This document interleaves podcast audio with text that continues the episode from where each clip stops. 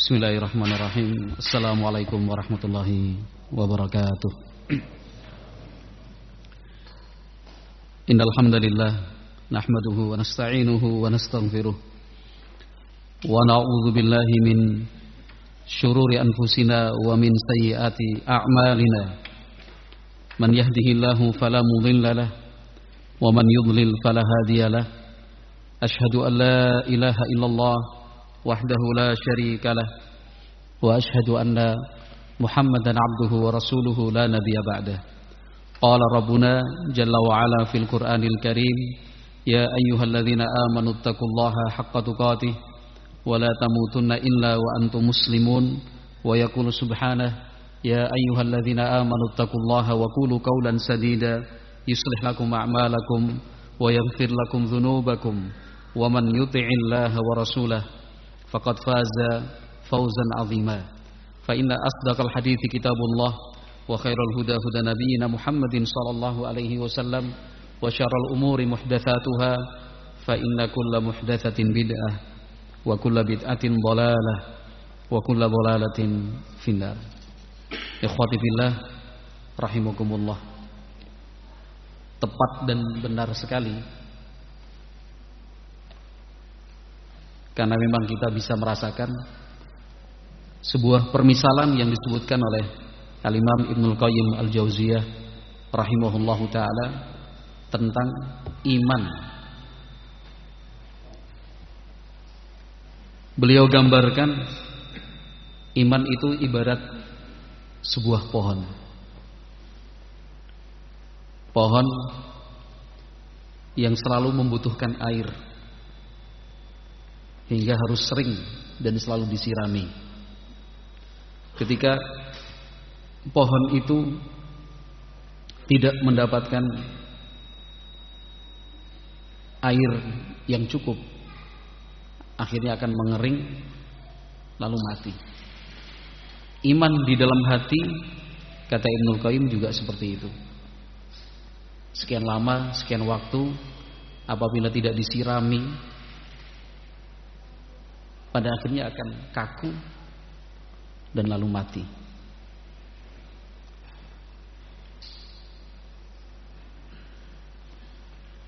Dan terlalu sering kita merasakan dan mengalami kekakuan dan kebekuan hati. Dan terlalu sering juga kita merasakan kegersangan hidup terlalu sering.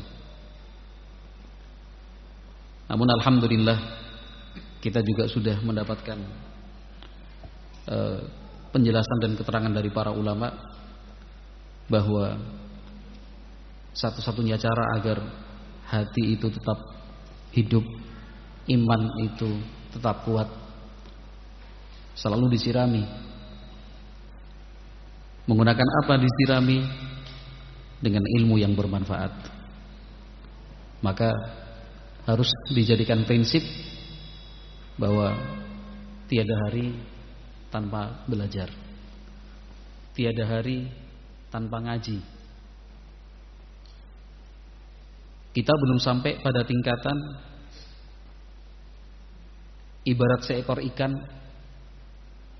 yang dipisahkan dari air sehingga berusaha untuk bertahan hidup dengan mencari dan menemukan air. Kita belum sampai pada tingkatan seperti itu.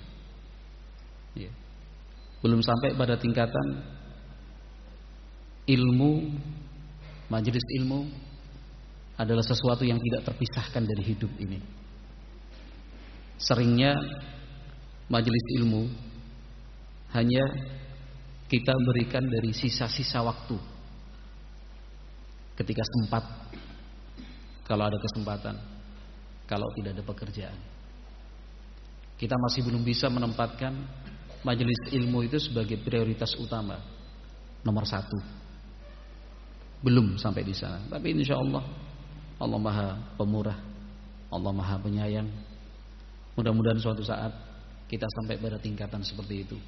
Ketika majelis ilmu selalu nomor satu. Ketika majelis ilmu tidak lagi kita kalahkan hanya karena alasan ada kegiatan, ada pekerjaan. Ketika majelis ilmu selalu kita kedepankan sehingga selalu saja ada waktu. Ikhwati fillah rahimani wa rahimakumullah. Apalagi kita yang hidup di kota besar seperti ini. Sangat terasa. Lingkungan betul-betul memberikan pengaruh secara langsung. Ya, lingkungan betul-betul memberikan pengaruh secara langsung. Tanpa kita inginkan, tanpa kita niatkan. Kanan, kiri, muka, belakang. Ke mana pun kita pergi, selalu saja ada hal-hal dan faktor-faktor yang bisa melemahkan iman. Itu tanpa kita inginkan, tanpa kita rencanakan. Ditolak sekuat apa pun, kita tepis sesering mungkin tetap saja. Karena memang kita tinggal di sebuah kota besar. Nah, maka langkah yang harus dilakukan adalah berusaha untuk mengimbangi pengaruh-pengaruh tersebut yang sering kali efeknya tidak dirasakan. Padahal efeknya itu betul-betul ada. Tidak kita rasakan. Yang paling ditakutkan adalah efek paling buruk saat kemungkaran tidak lagi kita benci. Kenapa? Sudah dianggap biasa. Yang paling kita takutkan adalah ketika sesuatu yang baik itu tidak lagi kita cintai. Kenapa? Karena yang melakukan kebaikan-kebaikan itu semakin sedikit. Takut. Ya. Khawatir. Ya. Yang berlebih ketika ingin melakukan satu kebaikan takut dibenci, takut dimusuhi, takut dikomentari, atau hal-hal yang lainnya. Ikhwati fillah rahimani wa rahimakumullah. Nah. Pengaruh lingkungan yang ada di sekitar kita memang betul-betul terasa secara langsung. Mempengaruhi cara berpikir kita, pola hidup kita. Oleh karenanya hadis-hadis yang menjelaskan tentang kehidupan Rasulullah Sallallahu Alaihi Wasallam dan kehidupan para sahabat-sahabatnya harus kita baca dan diulang-ulang untuk dibaca. Sekali dua kali belum cukup. Tiga kali empat kali masih kurang. Sebisa mungkin terus dibaca dan selalu dikaji. Karena pengaruh dan efek itu setiap saat, setiap waktu.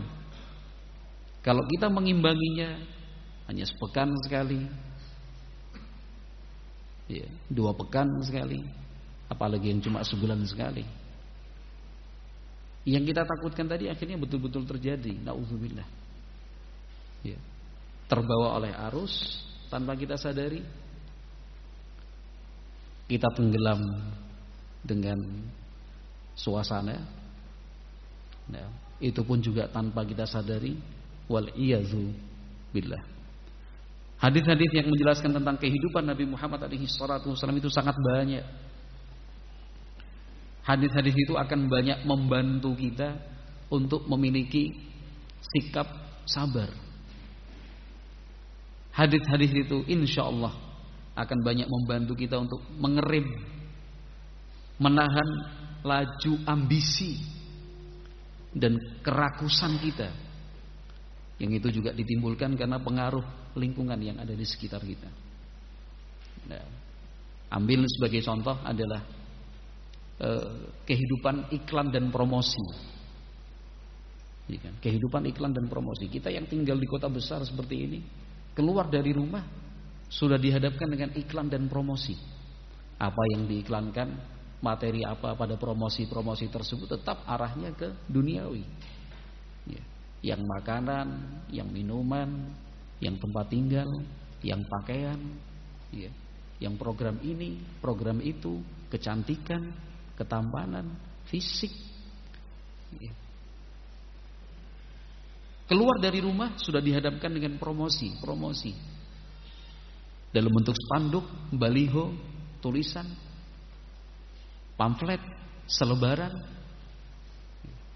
Sambil menunggu lampu menyala hijau dari dari merah kemudian kuning. Nah, banyak yang memanfaatkan untuk membagi-bagikan brosur, membagi-bagikan pamflet. Kita baca. Promosi, promosi. Iklan, iklan. Dan itu pengaruhnya ada tanpa kita sadari. Perilaku hedonisme. Ya? Demikian juga perilaku menjadi eh, pengguna itu akhirnya muncul pada diri kita. Kalau tidak ditahan, tidak direm, yang kita takutkan terbawa akhirnya. Lihatlah kehidupan Nabi Muhammad SAW dan sahabat-sahabatnya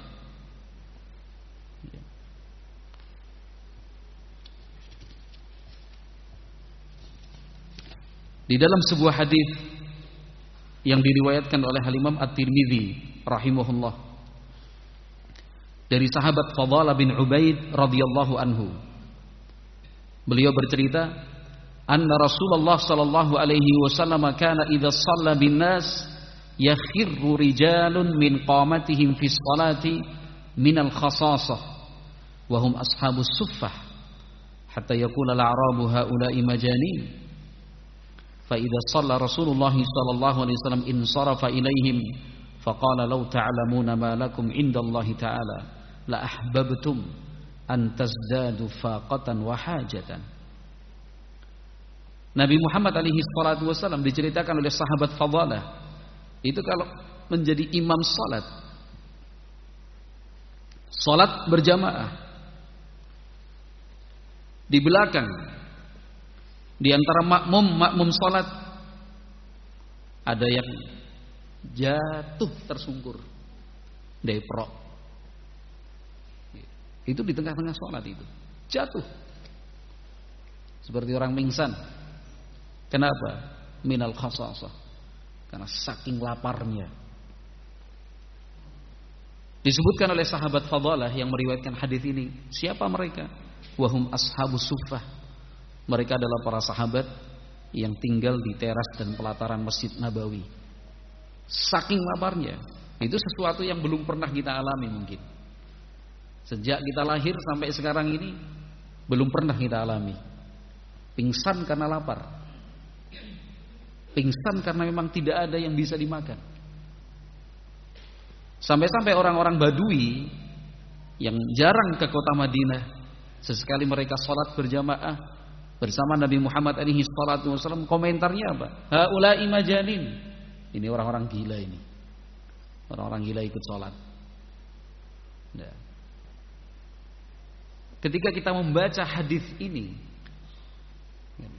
kemudian kita bandingkan dengan pengaruh-pengaruh yang ada di sekitar kita tadi, kita akan merasa malu, walaupun kita tidak mengalami apa yang pernah mereka alami, paling tidak itu bisa ngerem, mengurangi ambisi kita.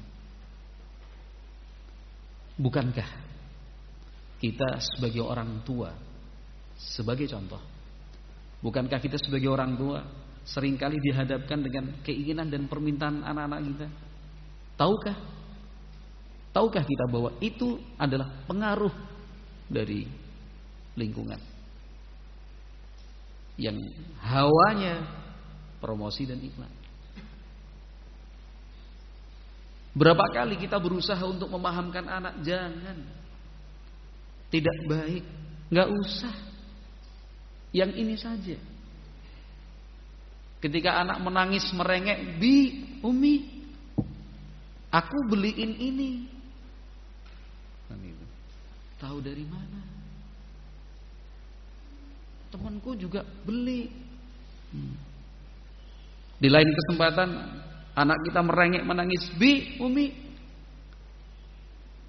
aku pengen beli ini." Dari mana kamu tahu? Kemarin pulang dari pondok, lihat ada gambar gede sekali, bagus di sana. Bi, Umi, aku pengen beli ini. Kamu tahu dari mana? Kemarin buka HP-nya Umi, buka HP-nya Abi. Aku ngetik di Tokopedia sama Lazada. Ya jelas bahasanya bahasa iklan.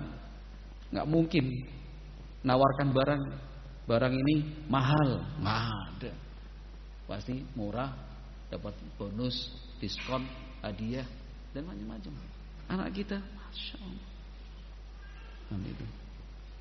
Lain kesempatan anak kita merengek-rengek nangis. Bi, Umi, aku minta dibeliin ini. Kok kamu tahu nak? Iya, baca di grupnya Abi. Di grup dagang dan usaha. Hmm. Masya Allah. Itu kan pengaruh itu. Iya? Minta belikan makanan ini, minta belikan minuman itu, minta beli jajan ini, minta beli jajan itu. Padahal kalau misalkan kita melakukan evaluasi, makanan yang di rumah masih ada, masih cukup. Jajanan yang diminta anak kita, yang kita beli sebulan yang lalu masih separuh. Kan bukan karena butuh, bukan karena perlu, hanya karena penasaran saja rasanya seperti apa.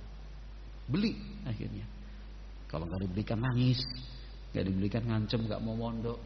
Akhirnya ya daripada nggak mau mondok, ya keliru. Bukan seperti itu. Dituruti sekali, seterusnya akan minta dituruti. Sekali dia berhasil mengkondisikan orang tuanya, ya susah orang tua untuk balik mengkondisikan anaknya. Nah, itu kan jelas. Nyata nggak yang seperti itu? Nyata. Kan itu. Minta ini, minta itu. Bahkan sudah menentukan. Yang ini spesifikasinya yang demikian. Yang ini aja, nah, enggak, aku nggak mau itu jelek. Anak masih kecil sudah bisa membedakan ini baik, ini buruk, ini mahal, ini murah. Ini kualitasnya bagus, ini kualitasnya biasa. Ini produk lokal, ini impor dari luar negeri. Iya kan? Ini yang menjadi tren ini udah ketinggalan zaman. Anak-anak kita itu. Itu kan pengaruh atau efek yang kadang-kadang tidak kita sadari. Tapi itu nyata dan ada dalam kehidupan kita. Ya. Kalau kita melihat para sahabat seperti ini, mereka sholat saja, itu sampai akhirnya terjatuh, tersungkur. Kenapa? Minal khasasah. Kata sahabat Fadala bin Ubaid, karena saking laparnya. Nah, orang pun berkomentar haula imajanin. Itu orang-orang gila ikut-ikutan sholat. Selesai sholat, Rasulullah Shallallahu Alaihi Wasallam menemui mereka. Kata beliau, "Lau ta'lamuna ma lakum indallahi ta'ala la ahbabtum an tasdadu faqatan wa hajatan." Kalau seandainya kalian mengetahui besarnya pahala yang ada di sisi Allah Subhanahu wa taala, pasti kalian ingin untuk hidup lebih susah lagi. Ini justru diucapkan oleh Nabi Muhammad SAW. Ini bentuk motivasi yang diberikan oleh Rasulullah SAW. Nabi sampai mengatakan seperti itu. Kalau kalian tahu sahabat-sahabatku, pahala besar yang Allah siapkan di sisinya Kalian tidak akan menggerutu, tidak akan berkeluh kesah, tidak akan sambat. Tidak akan merasa susah dengan kondisi seperti ini, lapar, haus. Ya. Secara kebutuhan duniawi itu terbatas. Kalian gak akan pernah mengeluh. Justru kata Nabi, la ahbabtum an tazdadu faqatan wa hajatan. Justru kalian akan meminta untuk lebih susah lagi hidupnya. Tapi ini kaitannya dengan iman memang. Beriman dengan apa yang disampaikan oleh Nabi Muhammad sallallahu alaihi wasallam.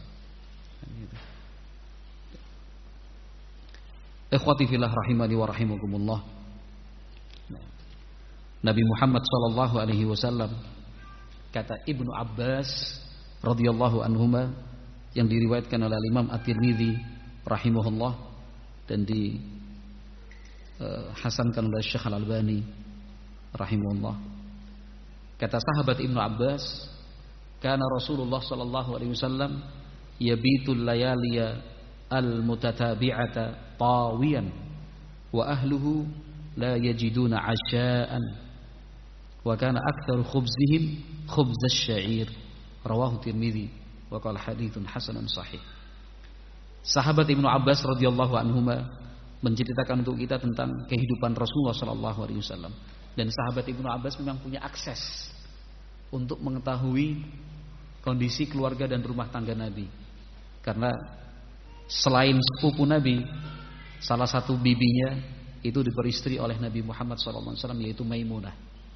Kalau sebatas sepupu, tidak ada akses untuk masuk ke dalam rumah Nabi SAW sepupu. Tapi karena bibinya Maimunah itu menjadi istri Nabi Muhammad SAW, maka Ibnu Abbas yang terhitung sebagai keponakan dari Maimunah, Ummul Mukminin itu bisa masuk punya akses masuk ke dalam rumah. Nah, di situ kita bisa mengerti kenapa sahabat Ibnu Abbas radhiyallahu anhuma bisa mengerti, bisa mengetahui tentang seluk beluk kehidupan rumah tangga Nabi Muhammad karena terkadang sahabat Ibnu Abbas itu menginap di rumah Rasulullah sallallahu alaihi wasallam. Termasuk hadis yang cukup masyhur dan sering kita dengar ketika sahabat Ibnu Abbas memang sengaja menginap di rumah Rasulullah sallallahu alaihi wasallam ya, hanya untuk memperhatikan ibadah apa yang dikerjakan di malam hari. Nabi Muhammad bangun, Ibnu Abbas ikut bangun, Nabi Muhammad ambil air wudhu Ibnu Abbas juga demikian Rasulullah SAW sholat Ibnu Abbas juga sholat ya. Dalam riwayat itu disebutkan Sahabat Ibnu Abbas pertama kali sholatnya di sebelah kiri Lalu diputar oleh Nabi Diarahkan di sebelah kanan beliau Sallallahu Alaihi Wasallam Kenapa? Karena beliau punya akses. Salah seorang bibinya menjadi istri Nabi Khalahnya menjadi istri Nabi Muhammad Wasallam. Nah, nah kata Ibnu Abbas Dahulu Rasulullah Sallallahu Alaihi Wasallam beberapa malam berturut-turut beberapa malam berturut-turut itu dalam posisi lapar. Dalam posisi lapar itu Rasulullah sallallahu alaihi wasallam. Keluarganya pun tidak memiliki hidangan makan malam sering kali roti yang dikonsumsi oleh keluarga dan Nabi Muhammad alaihi salatu wasallam adalah roti yang terbuat dari syair, gandum yang kualitas biasa. Nah, itu Nabi Muhammad SAW. Kenapa kok Ibnu Abbas bisa mengetahui beberapa malam berturut-turut Nabi Muhammad itu nggak makan malam, lapar, sebagaimana keluarga beliau pun demikian. Ya karena sahabat Ibnu Abbas tadi punya akses sampai masuk ke dalam rumah Nabi Muhammad SAW. Itu Rasulullah SAW. Coba kalau kita bandingkan kehidupan kita, nah, hampir bisa dipastikan tidak ada yang hidupnya lebih susah dari Nabi kalau ditinjau dari ketersediaan makan malam. Belum pernah rasanya seumur hidup kita beberapa malam berturut-turut, dua malam, tiga malam, empat malam, kok kemudian tidak makan malam. Nampaknya belum pernah kita alami, bukan begitu? Ya. Pernah seperti itu? Dua malam, tiga malam berturut-turut ya ada makan malam loh. Nabi Muhammad pernah mengalami seperti itu. Ya kan? Al-layaliyah al-mutatabi'ah Beberapa malam berturut-turut. Bukan cuma dua malam. Tapi beberapa malam berturut-turut. Bukan hanya Nabi. Keluarganya pun seperti itu. Istri-istrinya. radhiyallahu anhunna. Kalau dilihat dari aspek makan malam ini. Ya kita jauh lebih cukup dibandingkan Nabi Muhammad SAW. Karena yang beliau alami belum pernah terjadi dan belum pernah kita alami sampai detik ini. Coba bandingkan dengan kita yang sering kali makan malam yang tersedia berlebih. Sudah terlalu sering makan malam yang sudah kita siapkan akhirnya tidak disentuh. Kenapa? Karena sudah masak itu tadi tergoda oleh iklan dan promosi, beli akhirnya. Yang kita makan yang dibeli, yang dimasak tidak tersentuh, menjadi basi atau sudah tidak layak dikonsumsi. Kan Terlalu sering.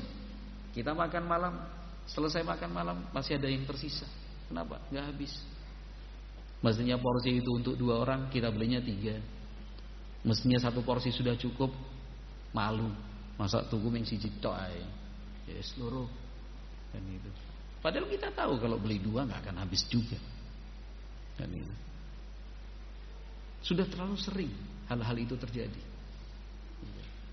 Kita lihat kulkas yang ada di dalam rumah kita. Sepekan sekali, dua pekan sekali.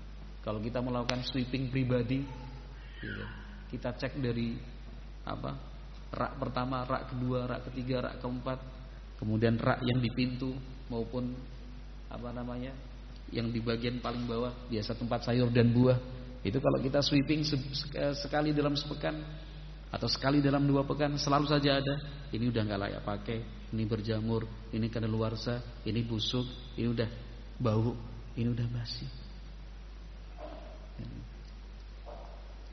kita bisa perhatikan kehidupan Rasulullah Sallallahu Alaihi Wasallam. Beberapa malam berturut-turut. Tidur dalam keadaan menahan lapar. Tidur bukan dalam keadaan kenyang. Nah hadis-hadis yang seperti ini tujuan kita membacanya itu untuk ngerem ya supaya kita bisa menempatkan diri secara tepat Artinya kebutuhan dan keperluan keduniaan kita selama ini sudah lebih dari cukup. Kalau standarnya adalah Rasulullah Sallallahu Alaihi Wasallam. Ketika kita sudah bisa menyadari, oh sebenarnya kebutuhan keduniaan kita itu sudah cukup.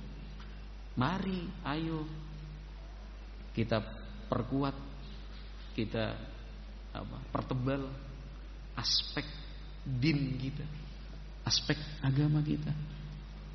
Kalau talabul ma'isyahnya mencari kebutuhan hidup itu sudah dianggap cukup berdasarkan standar hidup Nabi Muhammad sallallahu alaihi wasallam.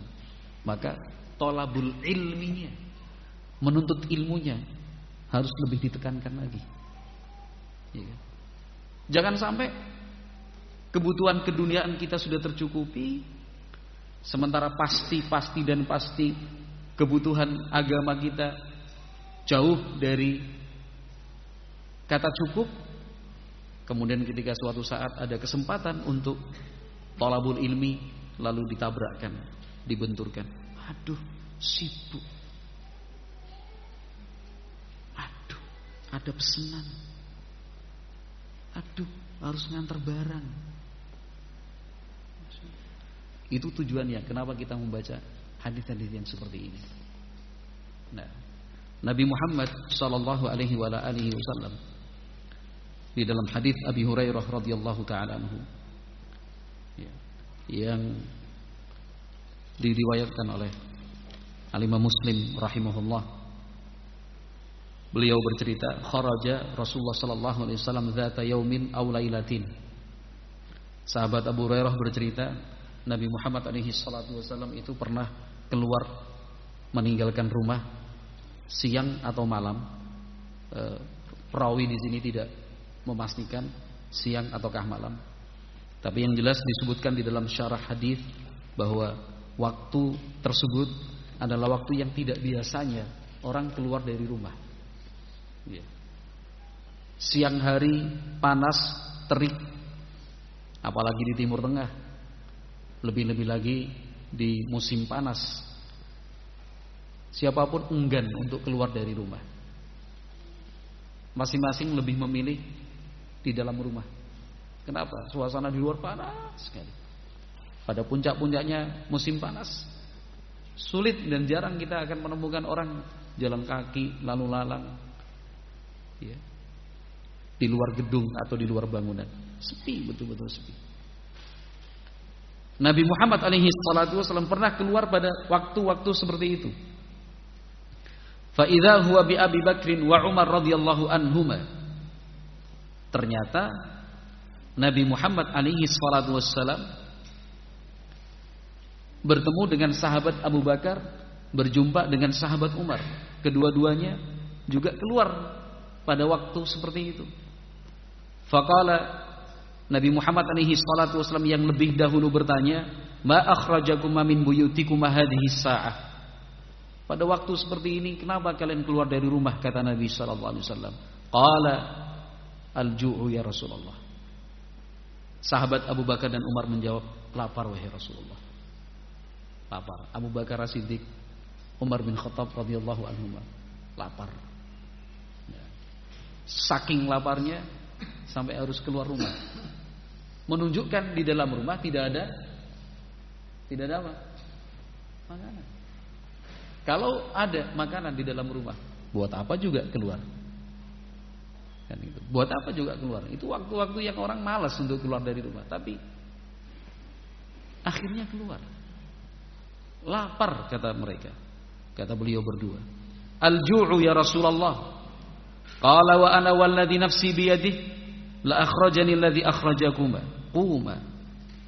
Nabi Muhammad alaihi salatu wasallam mengatakan, saya Demi Allah zat yang jiwaku ada di tangannya Yang membuat saya keluar dari rumah Sama dengan yang membuat kalian keluar rumah Ternyata Nabi Muhammad pun saat itu lapar Ya harus berusaha Bagaimana caranya Supaya bisa mendapatkan makanan Dengan cara yang halal Yang toyib. Kata Nabi Kuma Ayo kalian berdua ikut saya. Gak terbayang oleh kita kan? Seandainya tidak diceritakan oleh sahabat Abu Hurairah kepada kita Gak akan mungkin kita bisa membayangkan Orang terbaik Manusia yang paling mulia Yaitu Nabi Muhammad alaihi salatu Pernah mengalami hal seperti itu. Seandainya sahabat Abu Hurairah tidak menceritakannya untuk kita Bagaimana mungkin kita bisa mengetahui Kalau orang terbaik setelah nabinya Abu Bakar dan Umar radhiyallahu anhum pernah mengalami hal-hal seperti tadi. Lapar dan betul-betul lapar sampai kemudian harus keluar dari rumah. Kata Nabi, "Quma, ayo kalian berdua ikut saya." Faqama ma'ahu fa'ata rajulan minal ansar fa idza huwa baitih. Lalu Nabi Muhammad alaihi salatu wasalam berkunjung ke rumah salah seorang sahabat Ansar yang ternyata saat itu sahabat yang dimaksud sedang tidak berada di rumah. Karena hubungan yang baik, kedekatan yang selalu dijaga dan dibangun oleh Nabi Muhammad alaihi salatu wassalam. Maka beliau datang berkunjung bertamu ke rumah seorang sahabat Ansar, sahabat dekatnya. Falamma ra'athul mar'atu qalat marhaban wa ahlan. Faqala laha Rasulullah sallallahu alaihi wasallam, "Aina fulan?" Qalat, "Dhahaba yasta'dzibu lana al-ma." Ketika rombongan ini sampai di rumah tersebut, istri dari sahabat Ansor, sahabat yang dituju, ketika melihat kedatangan tamu-tamu agung itu langsung mengatakan marhaban wa ahlan, selamat datang. Disambut. Nabi bertanya, "Ke mana pergi suamimu?" Wanita itu sebagai istri menjawab, Suami saya sedang pergi untuk mencari air segar keperluan kami. Idja al Ansari dalam situasi seperti itu sahabat Ansar yang dimaksud datang sampai dan tiba di rumah. Fanadhara ila Rasulillah sallallahu alaihi wasallam wa sahibai. Lalu ketika menyaksikan Rasulullah dan kedua sahabat mulia Abu Bakar dan Umar langsung mengatakan alhamdulillah ma ahadunil yaum akramu adhiyafan minni. Kata sahabat Ansar itu alhamdulillah segala puji bagi Allah. Hari ini nggak ada orang yang tamunya lebih mulia daripada saya. Rasulullah, Abu Bakar, Umar radhiyallahu anhum. Ya jelas nggak ada hari itu. Beliau bertiga kemudian bertamu ke tempat orang lain ke rumah sahabat yang lain. Saking senangnya fanṭalaqa faja'ahum bi'idkin fihi busrun wa tamrun wa rutabun. Faqala kulu. Dipersilakan masuk dipersilakan duduk. Lalu sahabat Ansar sebagai sahibul bait ya, pemilik rumah kemudian menyiapkan apa yang ada saat itu juga. Satu keranjang kecil berisi kurma dengan beraneka ragamnya ada yang sudah masak ada yang masih mentah tapi sudah segar dan bisa dikonsumsi, ada yang setengah matang. Kata sahabat Ansor itu, "Kulu, silahkan dimakan." Wa akhadhal mudyah. Terlihat sahabat Ansor itu mengambil pisau sembelih. Kata Nabi sallallahu alaihi wasallam, "Iyyaka wal halub." Kalau ingin menyembelih jangan menyembelih kambing yang sedang menyusui karena manfaatnya akan berkurang. Ya. Anaknya masih menyusu, susunya pun bisa dikonsumsi. Nabi berpesan, "Iya kawal halub." Kalau ingin ingin menyembelih, jangan sampai menyembelih yang sedang menyusui. Fadzabahalahum. Sahabat Ansar itu kemudian menyembelih kambing. Fa'akalu minasyati wa min dzalikal idki wa syaribu. Setelah siap dihidangkan, mereka pun makan bersama daging kambing yang disiapkan, kurma-kurma dengan beraneka ragamnya tadi dan juga air segar. Falamma ansyabi'u wa rawau qala Rasulullah sallallahu alaihi wasallam li Abi Bakr wa Umar radhiyallahu anhuma. Setelah kenyang makan dan minum, Nabi Muhammad alaihi salatu wasallam bersabda kepada sahabat Abu Bakar dan Umar, "Walladzi nafsi biyadihi latus'alunna an hadzal na'im yaumal qiyamah." Akhrajakum min buyutikumul ju' thumma lam tarji'u hatta asabakum hadzal na'im. Kata Nabi Muhammad SAW, demi Allah, zat yang jiwaku ada di tangannya. Sungguh-sungguh, kalian hari kiamat nanti akan ditanya tentang kenikmatan ini. Tentang makan siang kali ini. Akhrajakum min buyutikumul ju' Tadi kalian keluar dari rumah karena lapar. Thumma lam tarji'u hatta asabakum hadzal na'im. Kemudian kalian nanti kembali sudah dalam keadaan kenyang merasakan nikmat seperti ini. Hadis riwayat Muslim. Kalau sekali sekali kesempatan untuk makan disebut oleh Nabi Muhammad alaihi salatu wasallam hari kiamat nanti itu akan ditanya ya. ditanya tentang rasa syukur kita seperti apa kemudian makanan itu diniatkan untuk apa setelah kita punya kekuatan dari hasil makan tersebut digunakan untuk apa? Dari mana? Itu akan ditanya oleh Allah Azza wa Jalla. Apalagi yang lebih besar dan lebih banyak dari itu. Kalau yang sekali makan itu kata Nabi, "La tus'aluna an hadzal na'imi yaumal qiyamah." Hari kiamat kalian akan ditanya oleh Allah Subhanahu wa taala. Apalagi yang lebih dari itu. Ya kan? Kalian tadi keluar lapar kata Nabi, pulang sudah dalam keadaan kenyang. Berapa kali kita kenyang dan berapa lagi berapa kali kita kekenyangan. Lebih sering kita kekenyangan daripada merasakan lapar sebagaimana yang dialami oleh Nabi Muhammad sallallahu alaihi wasallam. Sekali lagi ikhwati fillah rahimakumullah, hadis-hadis ini perlu kita kaji dan perlu diulangi. Ya. Minimalnya ngerem lah. Minimalnya ngerem. Minimalnya bisa mengurangi ambisi kita. Nah, karena kita harus bisa memahami dan menyadari kebutuhan pokok kita itu apa sih? Kebutuhan yang mau tidak mau harus kita cukupi itu apa sih? Ya secara garis besar akhirnya kebutuhan kita itu ada dua kebutuhan duniawi, kebutuhan ukhrawi. Ketika kita membaca hadis-hadis yang seperti ini, seharusnya kita sudah bisa menyimpulkan bahwa kebutuhan duniawi kita selama ini sudah lebih dari cukup.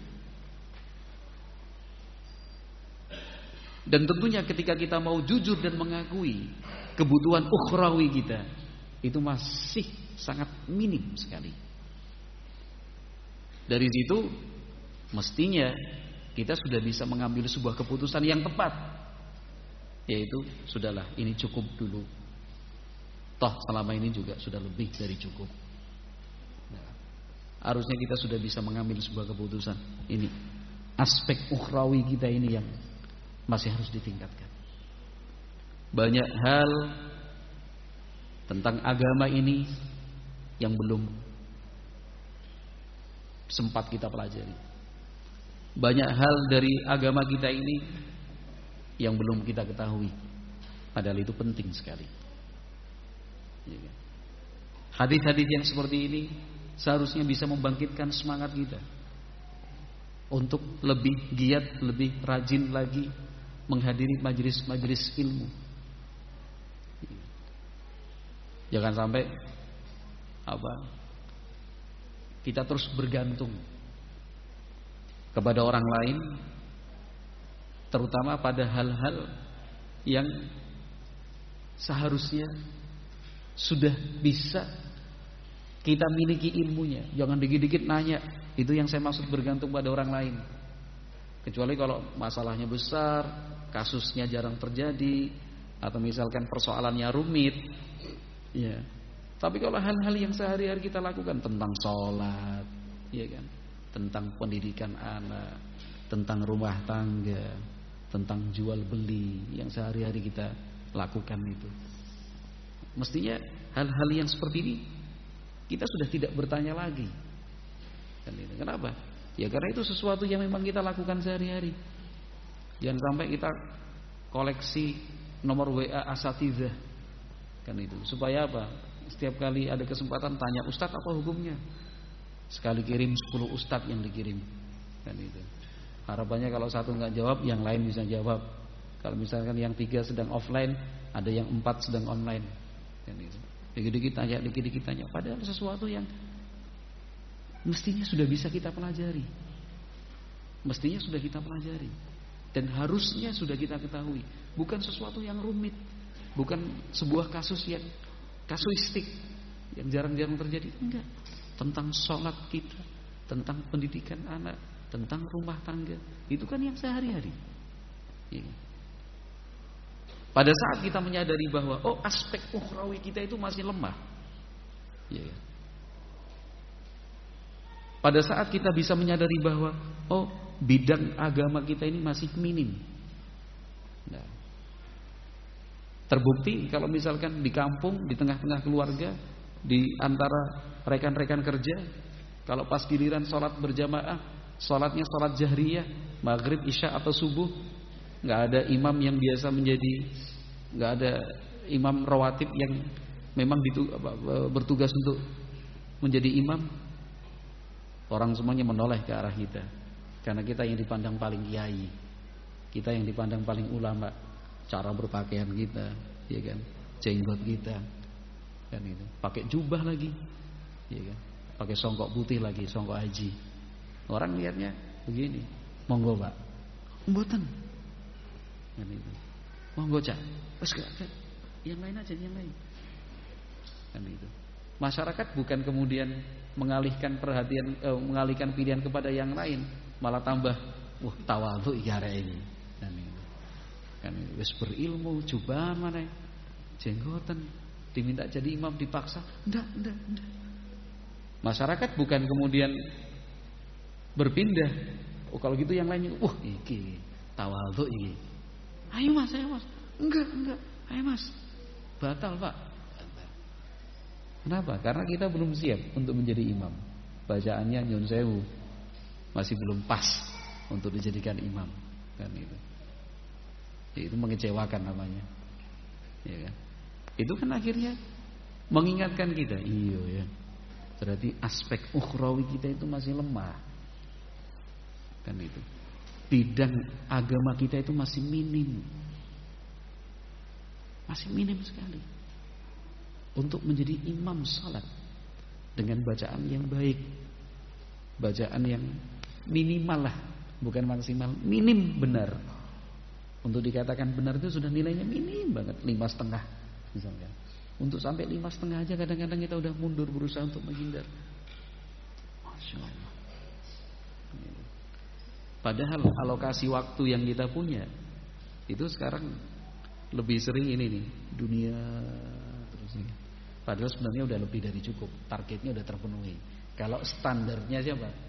Rasulullah SAW. Kalau kita melihat standarnya Rasulullah tadi kita udah lebih dari cukup atau masih ribun pak? Cekap nih.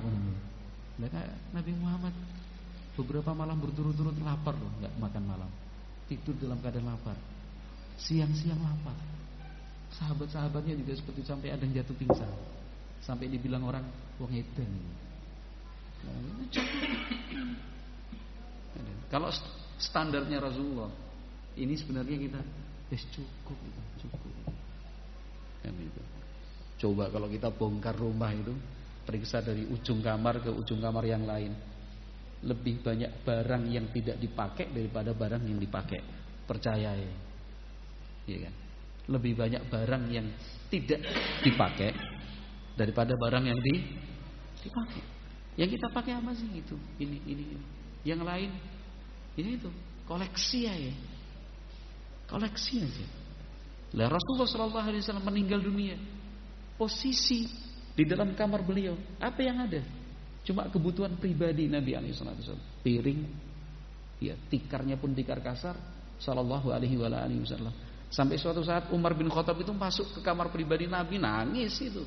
Hadis Bukhari Muslim. Ketika Nabi Muhammad alaihi wasallam apa menjauhi istri-istrinya satu bulan itu sampai diberitakan Nabi Muhammad mentalak menceraikan istri-istrinya ini. Kemudian Umar bin Khattab berusaha untuk menemui ingin menghibur Nabi Muhammad SAW.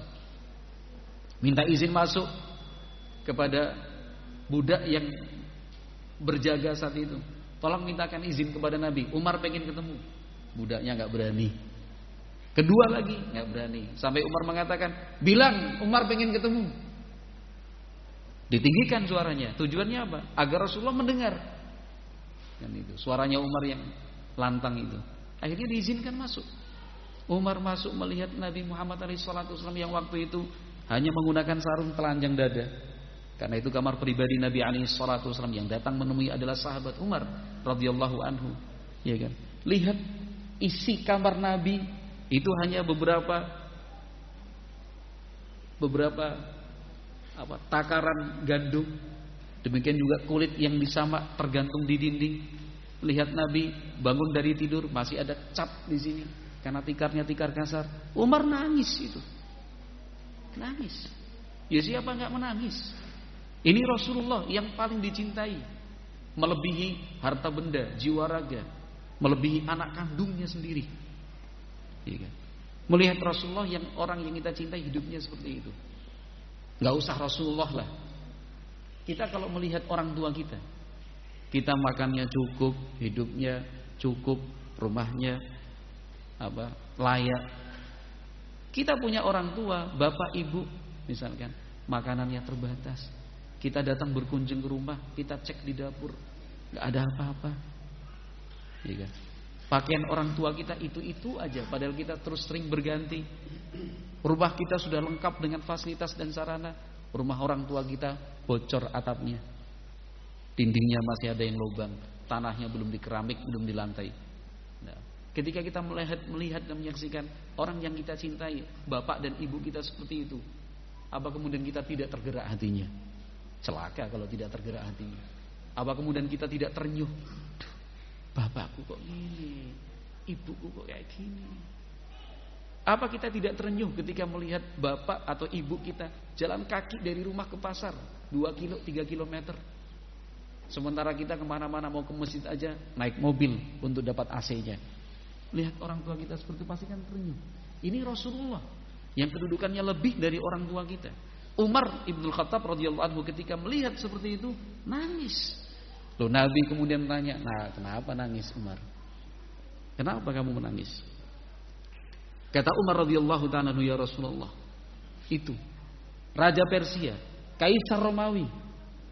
Mereka hidup di atas kemewahan. Mereka hidup di dalam istana-istana yang megah. Wa anta Rasulullah sallallahu alaihi wasallam dan Anda adalah utusan Allah Rasulullah. Hidupnya seperti ini. Kan gitu. Hidupnya seperti ini. Apa kata Nabi Muhammad SAW? Ya Umar, amatardo antakuna lahumul akhirah, antakuna lahumud dunya walanan akhirah. Kata Rasulullah SAW, Umar, apa kamu tidak ridho? Sudahlah, dunia itu biar untuk mereka, untuk kita akhirat saja. Ya kan? Untuk kita akhirat saja. Alhamdulillah. Nah, ini bukan apa namanya, bukan a priori, bukan, bukan kemudian takut, bukan fobi, kan itu. Ya sekarang-sekarang ini terbukti kan hadis Nabi alaihi salatu wasallam ini hadis Nabi Muhammad wasallam ini harus diingat dan terus dijadikan pegangan hidup. Kan itu. Apalagi di bulan-bulan yang terakhir ini. Camkan baik-baik sabda Nabi Muhammad wasallam ini.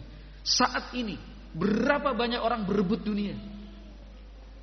Berapa banyak orang memperjuangkan untuk mendapatkan kursi? Isi berita, isi media sosial apa? Hanya berebut kekuasaan. Apa pun alasannya, apa pun motifnya. Kan? Ada yang membela ini, ada yang membela ini, ada yang demi ini, ada yang demi ini. Ah, motif apa pun itu cuma kamuflase aja. Intinya satu, berebut kekuasaan. Kan itu. Ketika kita membaca dan dihadapkan dengan berita-berita dan informasi seperti itu, yang ini kaya raya, yang ini begini, yang ini begini, yang ini begini, sudahlah. Ingat kembali sabda Nabi, ya Umar, amatardo an takuna dunya walanal akhirah. Sudahlah Umar. Dunia ini sudah untuk mereka saja. Untuk kita cukup akhirat. Untuk kita cukup akhirat. Ya kan? Yang ini korupsi, yang sini merampok, yang sini sengketa, yang sini beli ini, yang sana udah punya aset sana sini, yang ini kekayaannya bertambah, yang ini uh, kan itu. Iya kan? Ketika kita mendengar ada orang dapat ganti rugi tanah berkali-kali lipat karena tanahnya itu akan dilewati jalan tol, akan digunakan dibebaskan untuk proyek bandara, kita dengar, uh, duitnya semeneh Kan itu.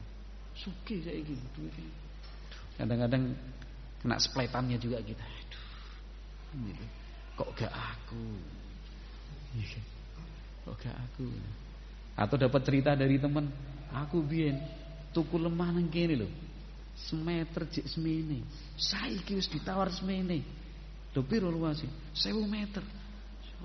Berpikir, kok biyen gak tuku ning kono? Iya. Masya Allah Kena lagi ya kan? Ingat-ingat lagi sabda Nabi Ya Umar Amatardu antakuna lahumu dunya Walanal akhirah Sudahlah Umar. Ya kan? Apa engkau tidak rimbo Dunia ini seisinya. Sudahlah buat mereka saja. Urusan kita akhirat. Urusan kita akhirat. Apalagi kita sekarang yang ada di Indonesia ini. Ya kan? kita di di apa? Diperlihatkan oleh Allah Subhanahu wa taala. Betapa dunia itu betul-betul tidak berharga. Dunia itu tidak bisa menyelamatkan. Terjadi tsunami, air naik. Teriak orang itu ya. Air naik, air naik, air naik. Semua orang berlari menyelamatkan diri. Enggak sempat lagi masuk ke kamar buka lemari bawa sertifikat tanah sama STNK mobil atau STNK motornya. Nggak sempat lagi. Nggak sempat orang berpikir, se se se se se. Gak mikir. Air naik, lari. Tsunami katanya. Dia nggak berpikir lagi. Punya motor, punya mobil, motornya walaupun motor KLX atau motor balap itu, tetap layu deh. Gak pikir cari kontak naik motor gini, gak pikir hilang akal. Iya kan? Hilang akal. Yang perhiasan ditumpuk itu nggak berpikir lagi, lari menyelamatkan diri. Karena bagi mereka saat itu dan bagi kita tentunya yang menyadari bahwa ternyata harta itu nggak bisa menyelamatkan. Justru sambil lari mikir, duh, duitku ya apa gimana? Mikir, malah bikin pusing. Bukannya membuat tenang, malah membuat tidak tenang. Itu bukti kan? gempa juga seperti itu, yang tanah longsor juga seperti itu. Akhirnya harta yang dikumpulkan capek-capek, lelah-lelah, siang malam begadang, sampai lembur juga. Akhirnya tidak bisa menyelamatkan, justru merusak ketenangan. Ya kan? Rasa penyesalannya lebih besar mereka yang memiliki lebih banyak dibandingkan yang tidak memiliki apa-apa. Rasa sedihnya berkali-kali lipat. Mereka yang punya harta banyak kan itu. Harta itu tidak akan mungkin menenangkan, justru akan menghilangkan rasa tenang. Kan itu. Kalau punya perhiasan emas banyak emas ini atau surat-surat berharga masukkan di dalam berangkas besi pelatnya segini tebel kan itu berangkas besi pakai plat. Buka tutupnya pakai kode. Gak cukup kode. Tambah kunci. Mari ngono kuncinya nggak dibawa. Kunci nih dilebok lemari yang lemarinya dikunci mana? Iya kan? Itu yang tahu cuma beberapa orang tertentu gak cukup pak. Kan itu. Masukkan dalam berangkas itu masukkan dalam apa? Bunker. Nek gak bunker yang masukkan di dalam kamar yang dikunci lagi kamarnya. Gak cukup. Tambah CCTV tambah CCTV gak cukup. Rumahnya dikelilingin pagar tinggi. Sudah pagarnya tinggi kasih kawat berduri lagi keliling. Masya Allah. Gak cukup. Tambahi kaca-kaca beling yang tajam itu di antara jari di antara apa? Eh, kawat berduri tadi. Gak cukup tambahi satpam. Gak cukup tambahi anjing herder. Kan itu. Pasangkan alarm yang langsung nyambung ke polsek atau polres. Jadi kalau ada apa sudah wah grup itu. Itu itu kan nyata mau buatan nih nyata. Bukannya membuat tenang malah gaya pikiran. Kan mana buat pikiran. Sudahlah. Sabda Nabi itu keputusan akhir kita Sabda Nabi Muhammad SAW itu keputusan akhir. Jadi rubah-rubah. Kayak iso ditawar itu. Ya Umar, amatardo antakuna lahumud dunya walanal akhirah. Umar, apa kamu tidak ridho? Dunia saisinya buat mereka saja. Buat mereka saja. Kita akhirat. Asalkan iman ada dan kuat, Allah pasti menolong orang-orang yang beriman. Allah pasti menolong orang-orang yang ber, beriman. Jangan larut, jangan terbawa informasi-informasi iki Cina menguasai, iki ngene, tambang kayak gini dipegang oleh siapa? Salafi loh omongannya Freeport. Apa hubungannya rek? Kan itu, sampean ki sapa? Kok bicara tentang Freeport, Freeport, Freeport, Freeport, sapa sampean ini? Enggak ada hubungannya. Pegawai tetap enggak, pegawai enggak tetap enggak, daftar tadi pegawai enggak tahu di sana. Yang diberitakan itu kan yang framingnya aja. Jero-jero ini kita enggak paham, enggak ngerti. Kan itu, rebutan emas, wis lah. Freeport emas enggak usah dipikir. Saya iki yang dipikir iki apa salatnya bener apa belum? Qur'ane wis apik apa durung? Bahasa Arab ya apa iki? Salafi 10 tahun lo ngaji lawas senior lo belum bisa bahasa Arab kan itu. Itu yang dipikir. Wah, ini urusan penting, maslahat umat, masalah bangsa. Sudah. Asalkan beriman. Allah akan menolong orang-orang yang beriman. Apa tidak cukup sahabat-sahabat Nabi sebagai contoh buat kita? Iya kan? Berapa orang, Pak? Berapa orang sahabat? menaklukkan Persia, menaklukkan Romawi. Peralatan persenjataannya bukan peralatan tempur, bukan peralatan perang modern zaman itu para sahabat. Ya kan? Sedikit lagi jumlahnya, sudah sedikit. Ya kan? Pengalaman tempurnya nggak sematang Persia Romawi. Persia Romawi kan sudah ribuan tahun. Ya kan? Secara secara sistem dan organisasi militer, yo mereka pengalaman itu pak. Tanya sama angkatan laut kita ini. Pengalaman mereka, organisasi militernya luar biasa. Romawi sama Persia itu luar biasa. Panglima-panglima perangnya banyak. Lah umat Islam, iya kan? Umat Islam cuma apa namanya perang antar suku, perang antar kabilah. Sebelum Islam datang loh ya, di sini memang tawuran tok kualitasnya kualitas tawuran ini melawan negara adidaya, negara superpower yang memang organisasi militernya luar biasa. Ya kan? Kekuatan iman. Kekuatan iman, jumlahnya sedikit, perlengkapannya sedikit, ya kan? Persia cuma 8 tahun runtuh. 8 tahun runtuh. Padahal usianya sudah 1000 tahun lebih. Kocar kacir, Perbandingannya satu banding sepuluh. Tiga ribu lawan tiga puluh ribu. Seribu lawan sepuluh ribu. Musuh takut. Yang Nabi mengatakan nusir tu birru'bi masirata syahrin. Aku ditolong oleh Allah Subhanahu wa taala dengan munculnya rasa takut di hati musuh pada jarak perjalanan satu bulan. Belum ketemu musuh udah mundur. Kok ketemu? Belum ketemu loh, musuh udah mundur. Eh, saya, saya mundur, mundur. Muhammad mundur. Muhammad mundur, Islam mundur. Yang maju nekat, mati akhirnya. Iya. Itu kan contoh buat kita. Udah, kita nggak usah mikir freeport, mas. Ada yang pernah ngobrolin freeport minggu ini? Ojo, ojo sudah, jangan mikirin tambang batu bara, tambang iki, iki saya iki dikuasai asing iki. Terus lah apa? Terus apa urusannya sama kita? Kalau gitu. Sudah Nabi mengatakan, biar dunia untuk mereka. Iya kan? Biar dunia untuk mereka. Akhirat. Oh itu nggak perhatian sama kepentingan nasional. Enggak. Kita juga memperhatikan kepentingan nasional dengan iman dan takwa. Ketuhanan yang Maha Esa. Satu itu. Iya kan? Sila pertama. Iya kan? Ketuhanan yang Maha Esa. Butir-butir tiap silanya juga iman takwa, iman takwa, iman takwa itu. Karena Allah sudah berjanji. Wa kana haqqan alaina nasrul mu'minin. Itu sudah menjadi sebuah keharusan untuk kami. Allah berfirman seperti itu, menolong orang-orang yang beriman. Asalkan imannya kuat, imannya bagus, Allah akan tolong. Tapi kalau sudah imannya lemah, ya jauh dari pertolongan Allah Subhanahu wa taala.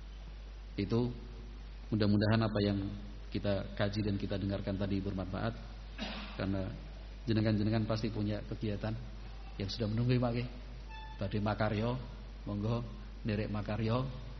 Kan itu dilanjutkan jangan lupa niatnya ibadah.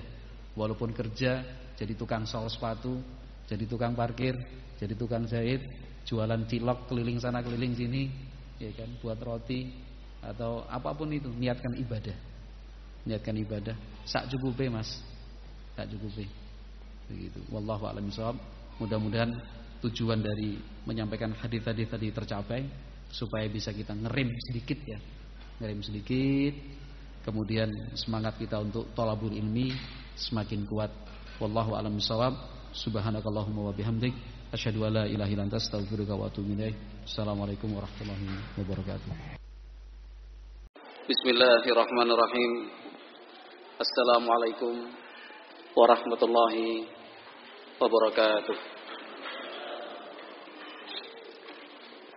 Innal hamdalillah nahmaduhu wa nasta'inuhu wa nastaghfiruh wa na'udzu billahi min shururi anfusina wa min sayyiati a'malina man yahdihillahu fala mudilla lahu wa man yudlil fala hadiya lahu ashhadu an la ilaha illallah wahdahu la syarika lahu وأشهد أن محمدا عبده ورسوله صلى الله عليه وعلى آله وصحبه وسلم تسليما كثيرا.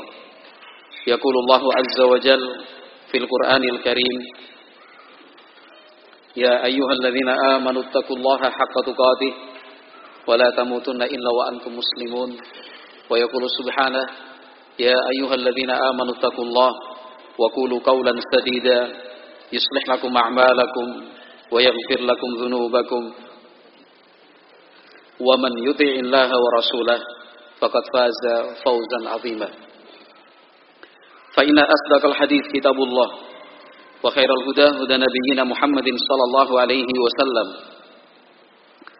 وشر الأمور محدثاتها فإن كل محدثة بدعة وكل بدعة ضلالة وكل ضلالة finnar. Ma'asyiral muslimin wal muslimat jamaah salat maghrib Ma'had Nurain rahimakumullah. Apabila kita perhatikan hadis demi hadis sejarah dan tarikh yang menceritakan tentang pola hidup dan gerak aktivitas para sahabat radhiyallahu anhum ajmain maka bisa kita simpulkan bahwa nafas kehidupan mereka adalah beribadah kepada Allah Subhanahu wa taala. Beribadah kepada Allah Subhanahu wa taala.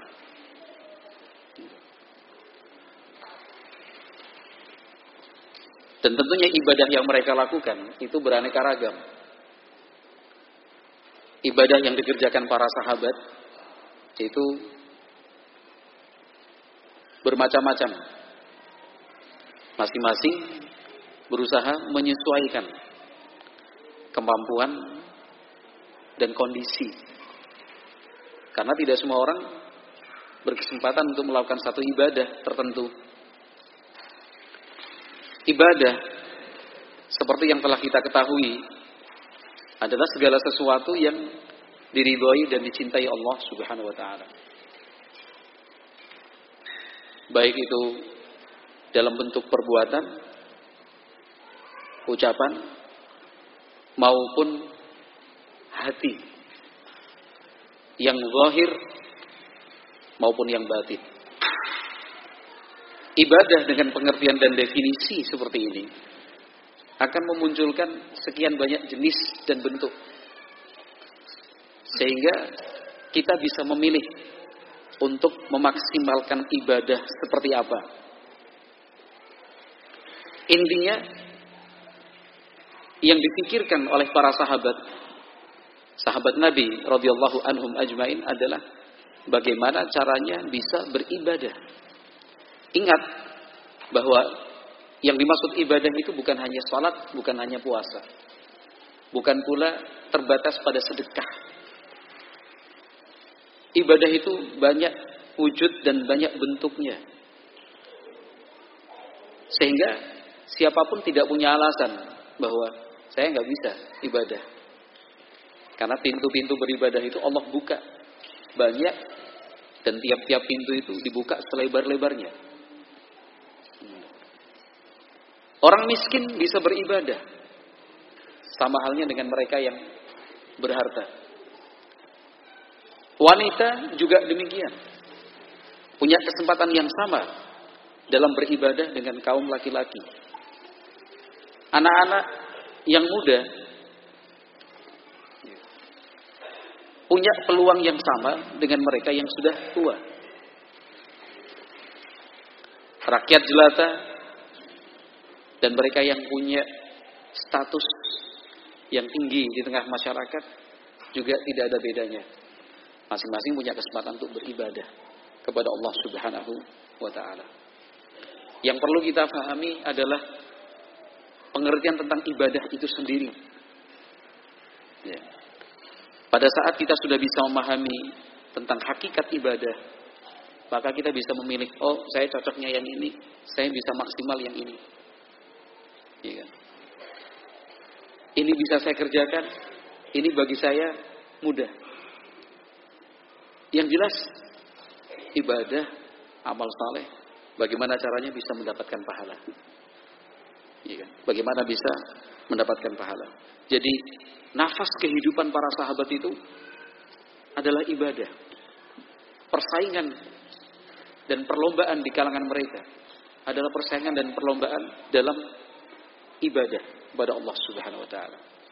Kalau memang sudah seperti itu, maka bisa diminimalkan dan sangat bisa dikurangi potensi-potensi konflik. Ya. Demikian juga bisa meminimalkan eh, problem-problem uh, yang muncul di kalangan mereka karena punya satu tujuan yang sama yaitu beribadah kepada Allah Subhanahu wa taala yang mereka adukan, yang mereka keluhkan, yang ditanyakan para sahabat kepada Nabi Muhammad SAW itu tentang ibadah, ibadah, ibadah. Kumpulkan hadis-hadis itu akan muncul sekian banyak. Hadis-hadis yang berisikan tentang pertanyaan yang diajukan para sahabat radhiyallahu anhum ajmain ya Rasulullah ayul islami afdal wahai Rasulullah di dalam Islam ini amalan apa yang paling afdal untuk bisa saya kerjakan? Ya kan? Dalam kesempatan yang lain sahabat bertanya, "Ya Rasulullah, ayyul a'mali ahabbu ilallahi azza wajal?" Amal ibadah apa yang paling dicintai Allah Subhanahu wa taala? Dalam kesempatan yang berbeda, ada seorang sahabat mengatakan, "Ya Rasulullah, dullani ala amalin idza amiltuhu dakhaltul jannah." Wahai Rasulullah, tolong ajarkan untukku sebuah amalan. Kalau saya kerjakan, saya bisa masuk surga dengan sebab amalan tersebut. Jadi yang mereka pikirkan, amal ibadah apa yang bisa saya kerjakan hari ini? Yang selalu mereka rindukan adalah ibadah apa yang bisa saya lakukan. Ketika ada kesempatan beribadah, kemudian terlewatkan, itu menyesalnya luar biasa. Bahkan mereka bisa bersedih. Nah, kehilangan kesempatan untuk mendapatkan pahala. Sedih. Bisa menangis mereka. Berapa banyak kejadian para sahabat itu menangis. Menangis sedih dikarenakan kesempatan untuk berpahala itu kemudian terlewat begitu saja. Karena apa? Ketidakmampuan mereka. Bukan karena ketidakmauan, tapi benar-benar ketidakmampuan mereka. Yang kita ketahui saja ada dua gelom, ada dua gelombang. Dua rombongan sahabat yang datang menemui Nabi Muhammad sallallahu alaihi wasallam. Beberapa waktu sebelum beliau memberangkatkan pasukan untuk menuju Tabuk. Menghadapi dan juga merespon aktivitas agresif dari kerajaan Romawi. Mereka yang sudah mengganggu dan mengusik ketenangan kaum muslimin di tapal batas di negeri Syam. Daerah Tabuk. Nabi Muhammad wasallam demi mendengar informasi tentang aktivitas agresif. Ya. Demikian juga yang sifatnya provokatif dari pasukan Romawi. Nabi perintahkan para sahabat untuk ayo siap. Kita berangkat. Pada saat itu situasi secara ekonomi lemah. Karena modal sudah dihabiskan untuk berladang dan berkebun. Musim kemarau. Perjalanan jauh, ribuan kilometer. Sekali lagi, modal mereka sudah digunakan untuk berladang dan berkebun. Selain itu, ladang dan kebun mereka hampir tiba musim panen raya. Apa tidak berat? Sementara tidak bisa ditentukan waktu itu akan berapa lama perjalanan ini pulang pergi dan selamat tinggal di sana. Tidak ada yang bisa menjamin. Kan Sesampainya di Tabuk apa yang akan terjadi? Perang berhari-hari, perang berminggu-minggu, perang berbulan-bulan, atau lebih cepat dari itu. Nggak ada yang bisa memprediksi. Nah, kebun-kebun kurma mereka sudah tiba saatnya, hampir tiba saatnya untuk panen raya. Jadi memang di sana ada ada banyak pertentangan, tapi pada akhirnya pertentangan-pertentangan di batin itu hilang dan tidak berarti apa-apa. Kalah, lebur dan luluh dengan sikap sami'na wa ta'na. Patuh dan taat kepada perintah Nabi Muhammad sallallahu alaihi wasallam. Masing-masing menyiapkan untuk bisa ikut berangkat dalam barisan pasukan yang akan dipimpin langsung oleh Nabi Muhammad sallallahu alaihi wasallam. Yang namanya perang perlu biaya, Bahkan biaya perang itu tinggi sekali. Perlengkapan, peralatan, persenjataan, kendaraan, logistik. Belum lagi bekal yang harus ditinggal untuk anak istri. Itu semua perlu modal. Membutuhkan biaya yang tinggi. Jaraknya jauh. Tidak semua sahabat punya kemampuan untuk mempersiapkan diri dalam waktu yang singkat seperti itu. Sekali lagi karena memang kondisi ekonomi sedang lemah. Dalam arti apa? Modal mereka kan sudah digunakan untuk bercocok tanam. Ya kan? Sama seperti orang kalau bertanam padi, itu saat-saatnya kering kantong itu ketika hampir panen justru.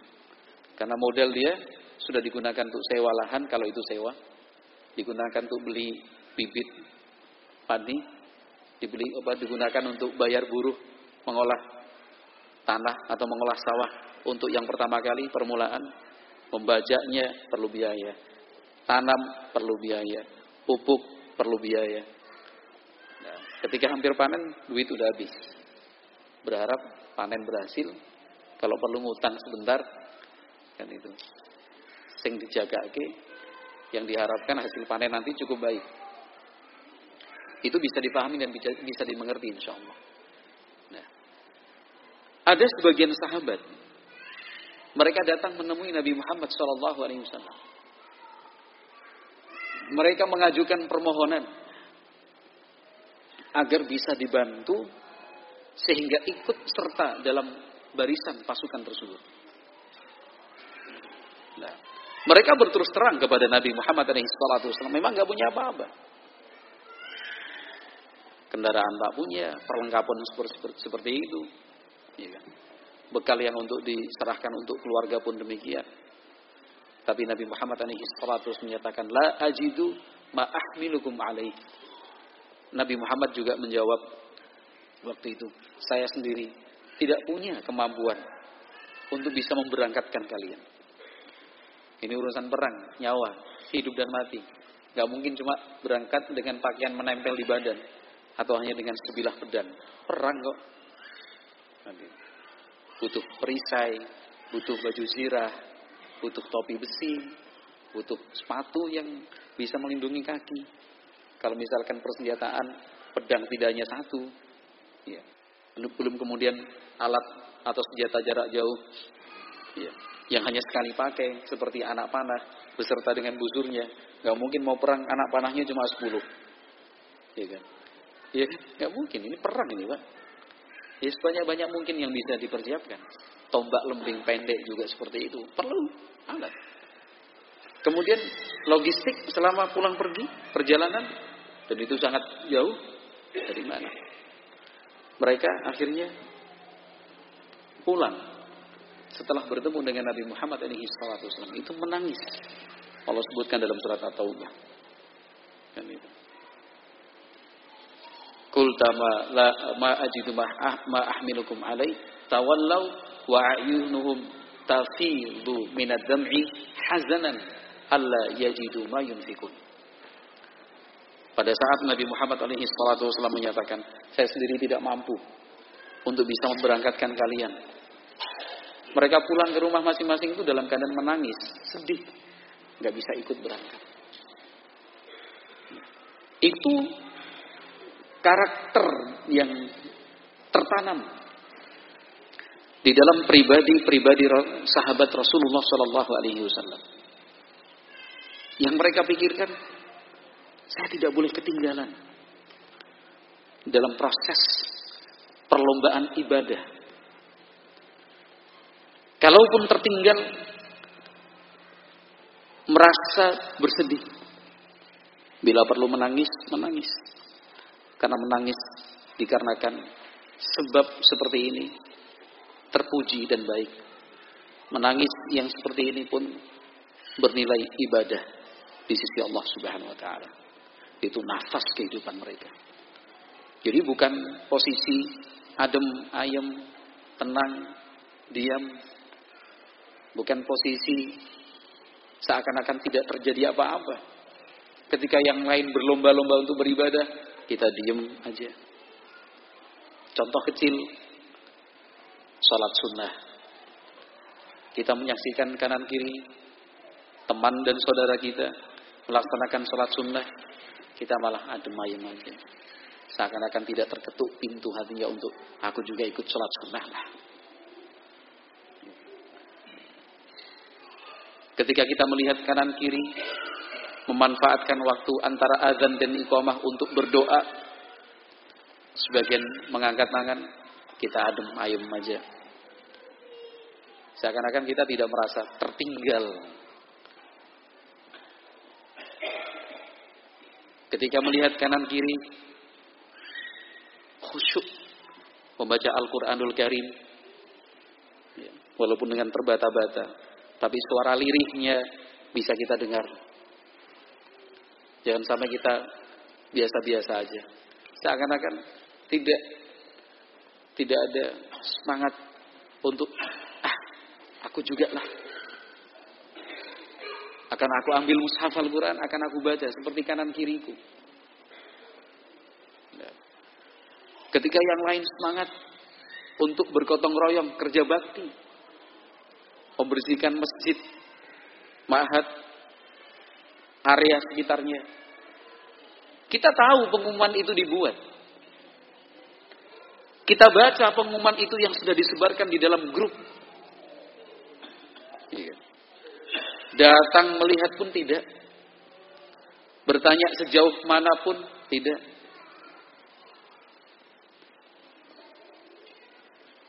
Andil yang bisa kita berikan pun seakan-akan kita tidak termasuk yang dilibatkan. Oh tahu ya besok diharapkan ikhwan tahun kerja bakti mempersiapkan ini ini sekarang baca biasa. Enggak nah. Ini padahal perlombaan loh. Jangan sampai kita mau ditinggal.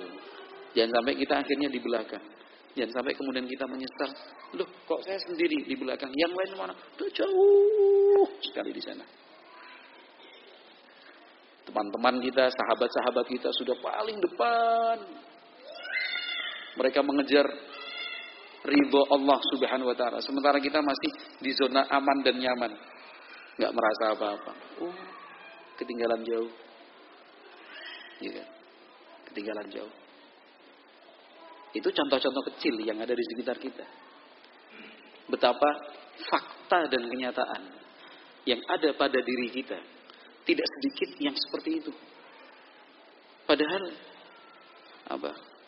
Suasana dan nuansa ibadah itu kita dimudahkan.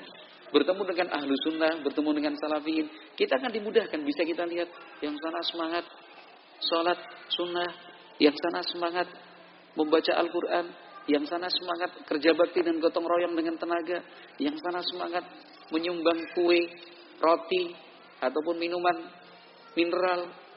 Yang sana semangat tiap kali ada kegiatan di Ma'had. Ma'had Zunnurain misalkan. Tiap kali ada kegiatan pasti dia mengirim satu termos berisikan teh panas manis. Lengkap dengan beberapa gelas plastiknya. Selalu saja ada termos ini nih. Dan kita sudah bisa menyimpulkan ini si fulan ini yang kemudian akhirnya kita jadikan sebagai bahan cerita. Masya Allah ya si Fulan itu tiap kali ada kegiatan di sini selalu bawa minuman teh satu termos gede kan itu. Udah siap minum plus dengan gelas-gelasnya. Masya Allah. Dia nggak berpikir kenapa saya tidak melakukan hal yang sama. Masya Allah si Fulan ya.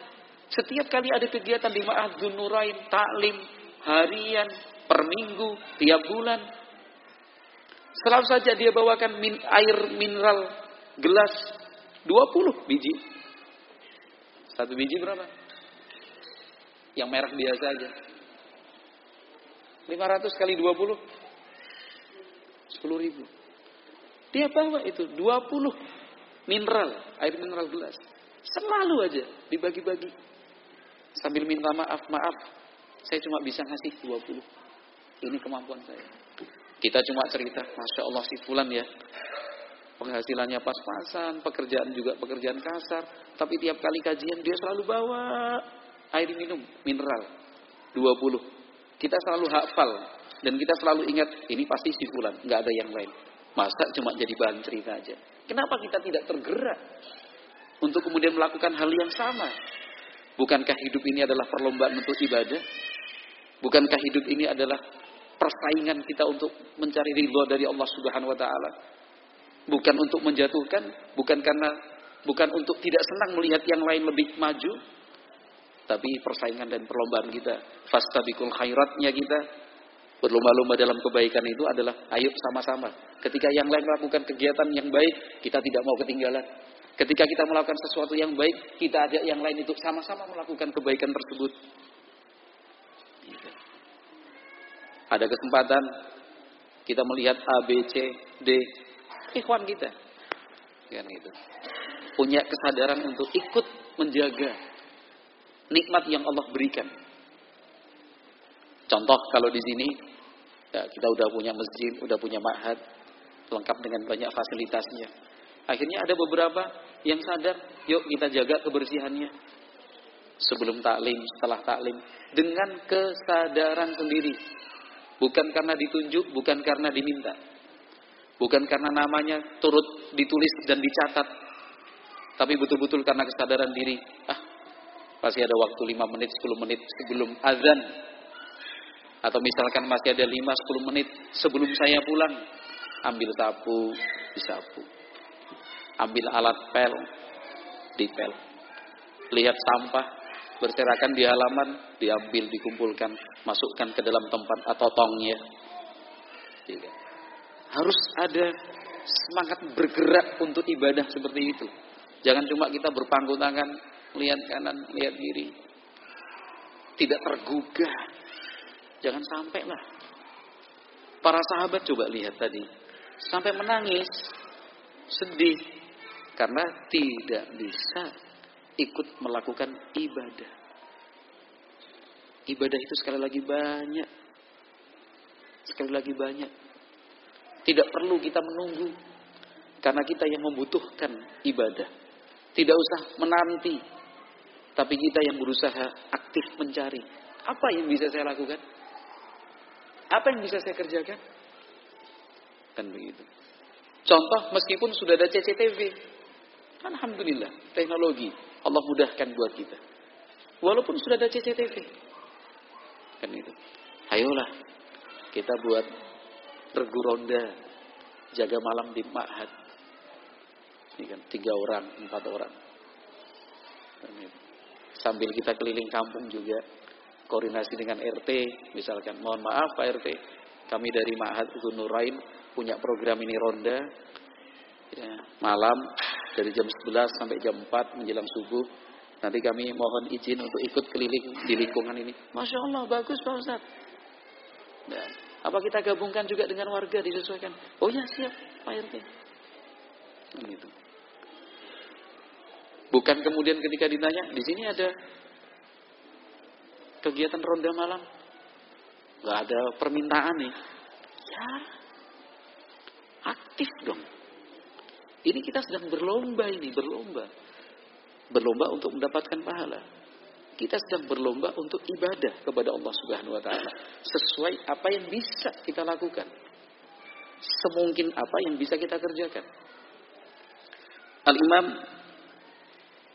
Al-Bukhari dan Muslim rahmatullah alaihi rahmatan wasi'ah meriwayatkan sebuah hadis dari sahabat Abu Hurairah radhiyallahu taala.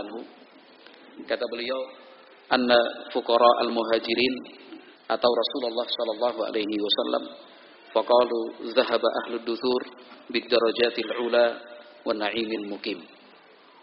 Sahabat Abu Hurairah bercerita bahwa ada rombongan muhajirin mereka orang-orang fakir miskin datang menemui Rasulullah sallallahu alaihi wasallam. Apa yang mereka sampaikan?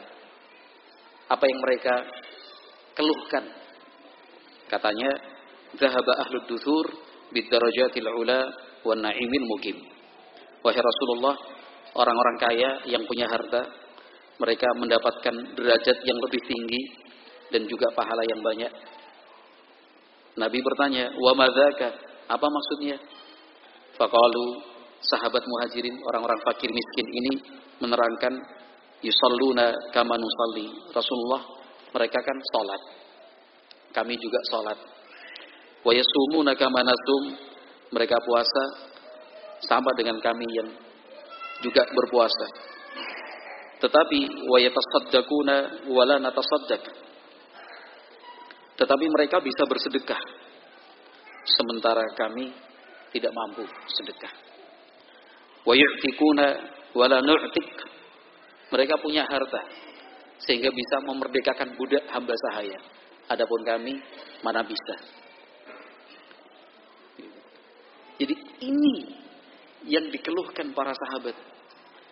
Mereka mengeluhkan di sini bukan dalam teks atau konteks benci. Bukan dalam konteks tidak suka. Justru mereka menemui Nabi Muhammad SAW untuk meminta petunjuk arahan dari Nabi Muhammad SAW. Lalu apa yang harus kami kerjakan wahai Rasulullah? Kalau dihitung-hitung dalam proses perlombaan dan persaingan ini, kami merasa tertinggal jauh. Dalam hal apa? Ibadah. Kalau dalam proses perlombaan ibadah ini, tentang sholat sama, puasa sama, tapi kalau sudah kaitannya dengan harta, ibadah yang terkait dengan harta, kami ketinggalan jauh. Mereka bisa sedekah, kami nggak bisa. Mereka mampu memerdekakan budak, kami mana bisa. Yang mereka keluhkan bukan kok mereka makannya enak, kami enggak. Dan itu. Mereka kayaknya rezeki nggak dicari pun datang. Kita sudah berhari-hari cari, nggak dapat dapat juga. Bukan itu yang dikeluhkan oleh para sahabat kepada Nabi Muhammad alaihi salatu wasallam. Kalau zaman sekarang nggak ada apa yang dikeluhkan kecuali selalu kaitannya dengan dunia. Kan itu. Yang sana dapat fasilitas kok kami enggak. Yang sana dapat bantuan, kita kapan? Kan itu. Yang salam, yang sana akses jalannya dihaluskan. Kampung kita berpuluh-puluh tahun kayak gini aja. Swadaya masyarakat bertahan tiga bulan. Iya kan? Sana listrik udah masuk, kita enggak. Iya kan? Yang sana distribusi bahan bakar mudah, kita sulit sekali sampai harganya naik melonjak tinggi. Masya Allah yang dikeluhkan begitu. Apa tema demonstrasi dan unjuk rasa selama ini? Selalu saja kaitannya dengan dunia, dunia, dunia, dunia, dunia. Naik ini, apa tuntutan supaya UMR-nya naik, ya kan? Yang honorer outsourcing untuk diangkat menjadi pekerja tetap, ya kan? Kemudian asuransi, tunjangan, jaminan kesehatan dinaikkan, ya kan? Demikian juga apa namanya sembako yang dituntut untuk diturunkan. Demikian juga bahan bakar tarif dasar listrik macam-macam. Ya.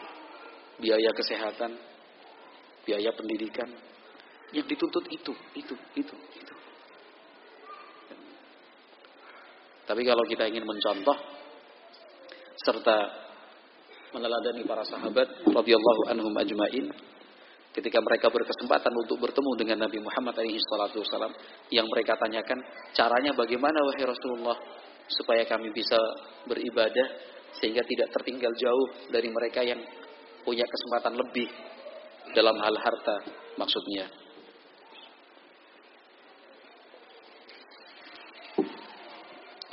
apa kata Nabi Muhammad alaihi salatu kata Nabi afala uallimukum syai'an tudrikuna bihi man sabaqakum wa tasbiquna bihi man ba'dakum. Wa la yakunu ahadun afdala minkum illa man sana'a mithla ma sana'tu. Kata Nabi alaihi salatu wasallam kalau begitu maukah kalian aku beri petunjuk? Kalian melakukan sesuatu sehingga bisa menyusul mereka. Bahkan bisa melampaui mereka. Bukan cuma menyusul tapi bisa melampaui mereka.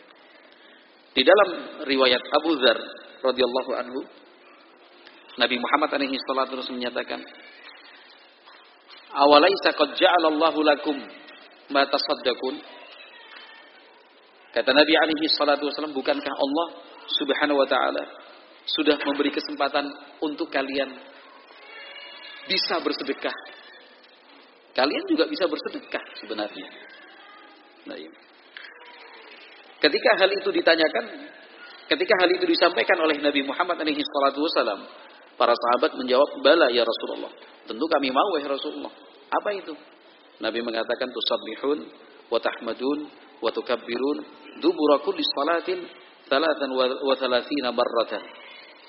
Selesai salat bacalah tasbih 33 kali. Subhanallah. Tahmid 33 kali. Alhamdulillah, alhamdulillah. Takbir Allahu Akbar, Allahu Akbar 33 kali. Itu selesai sholat baca. Karena itu sedekah. Karena itu sedekah. Di dalam hadis Abi Dzar, Nabi Muhammad alaihi salatu wasallam menjawab, "Inna likulli takbiratin sedekah."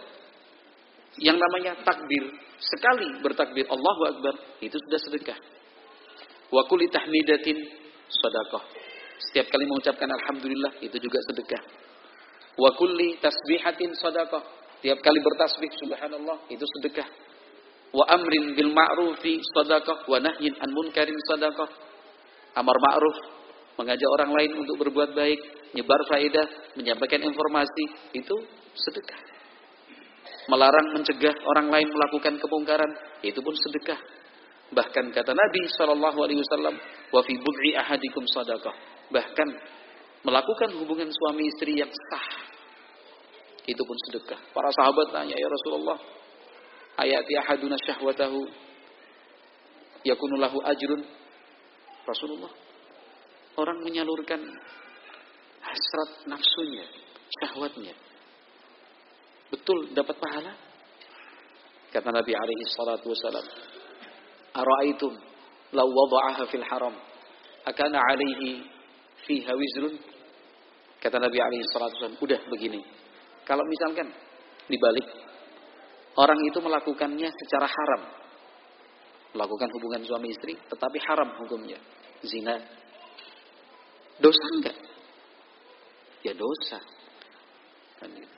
Fakadzalika law wada'aha fil halal kana lahu fiha ajrun. Kata Nabi, ya seperti itu. Kalau dilakukan secara halal, itu juga pahala sedekah juga. Jadi pintu-pintu sedekah itu Allah buka. Sedekah itu tidak hanya dan tidak harus dalam bentuk harta. Ya kan? Tidak selalu dalam bentuk harta. Ada satu kegiatan misalkan. Perbaikan pagar. Contoh. Ini untuk faktor keamanan. Demikian juga apa ketenangan dan kenyamanan kita. Dibuat pagar yang bagus lah yang dibutuhkan semen sekian, pasir sekian, besi sekian untuk apa? tiangnya. Ya. Split kerikil sekian. Batu batanya sekian. Eh, biaya tukang sekian. Demikian juga apa namanya pacitan dan makanan ringan untuk tukang sekian, makan siang tukang sekian. Udah didata. Si fulan nyumbang saya batu bata 100, saya 200 bilang saya semen dua sak saya semen sepuluh sak besi saya semua yang nanggung. Gitu. Untuk makan siang saya semuanya. Yang untuk jajan pagi sama tehnya saya. Yang biaya tukang saya tiga hari. Yang ini empat hari saya bisanya sehari. Sudah selesai. Tapi berapa orang yang punya kemampuan seperti itu? Mayoritas dan lebih banyaknya hanya bisa terdiam Aku bantu apa? Ya. Saya bisa bantu apa? Yang lain bisa sedekah, bisa infak. Saya nggak punya, saya nggak bisa.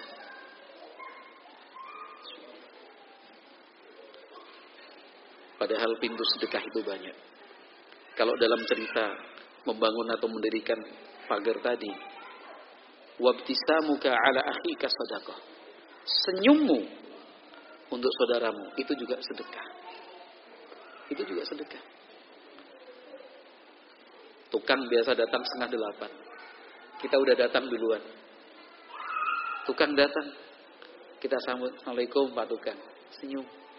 Udah ikut sedekah sampai ya. Tukangnya ketika dapat senyum sebelum dia bekerja, semangatnya tinggi sekali. Dia senang, enjoy kerja. Kan itu senyum sedekah. Ya. Itu sudah luar biasa. La tahqiranna minal ma'rufi syai'an walau antalqa akhaka biwajhin talq. Jangan kau remehkan kebaikan itu, walaupun kecil. Meskipun ketemu saudaramu dengan wajah yang berseri-seri. Kita punya banyak masalah, kan itu. Simpan wajah cemberutmu itu di dalam kamar. Kunci baik-baik, jangan sampai orang tahu. Tapi kalau sudah keluar dari kamar, senyum. Jangan tunjukkan engkau punya masalah. Itu menyusahkan saudaramu. Ya kan? Walaupun kita punya masalah, enjoy aja, senyum aja. Ya kan? Ya saya punya masalah. Itu menyusahkan saudara kita. Dia akan tanya, punya masalah apa awakmu ini? Kau, no, no, wajahmu gak iso ngapusi. Iya, perwai. Iya Ya jangan sampai menyusahkan saudara kita. Kita usahakan sudah lah, walaupun susah. Kalau pas susah, sembunyi aja. Kan itu nggak usah ditampakkan, kan. Udah kunci kamar, ya susah. Kalau udah keluar, ya boy. Sehat aja. Tutupilah masalah itu. Ketemu saudara, senyum. Ya kan? Ketemu saudara wajah berseri-seri. Pak tukang tadi juga seperti itu. Mereka pulang biasa jam 4. Ketika bersih-bersih alat-alatnya. Yang palu, yang cetok. Ya kan? Yang waterpassnya, yang talinya dikumpulkan segala macam. Udah pulang, kita ke kalau orang Jawa bilang. Deraakan patukan, mugi-mugi selamat dumugi tujuan. Mugi-mugi panjenengan nggih angsal pahala amargi pagar menika untuk pendidikan agama untuk anak-anak. Nggih matur nuwun Mas. Sedekah. Yang lain sedekah dengan semen dan bata, yang lain sedekah dengan pasir dan ka, apa kayu, papan atau dengan besi, yang lain sedekah dengan makanan dan minuman, kita sedekah dengan senyum. Kita sedekah dengan kata-kata yang menyenangkan. Diraakan patukan matur nuwun. Matur nuwun nggih, mugi-mugi selamat sampai tujuan. Kan begitu. Bukan akhirnya kita merasa merasa nggak bisa apa-apa. Jangan sampai kita pasrah, wis ketinggalan atur rek. Ini memang pasrah ya pokoknya gak duit-duit, ngutang juga mungkin. Utang sing wingi durung dibayar.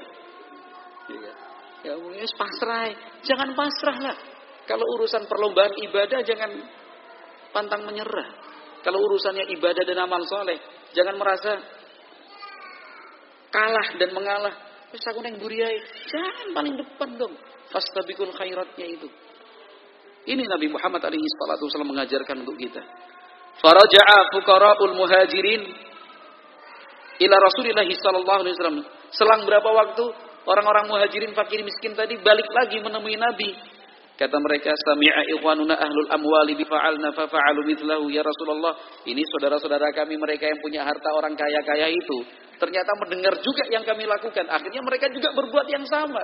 Selesai sholat tasbih 33 kali, takbir 33 kali, tahmid 33 kali. Sama dong sama kita. Piye Begitu.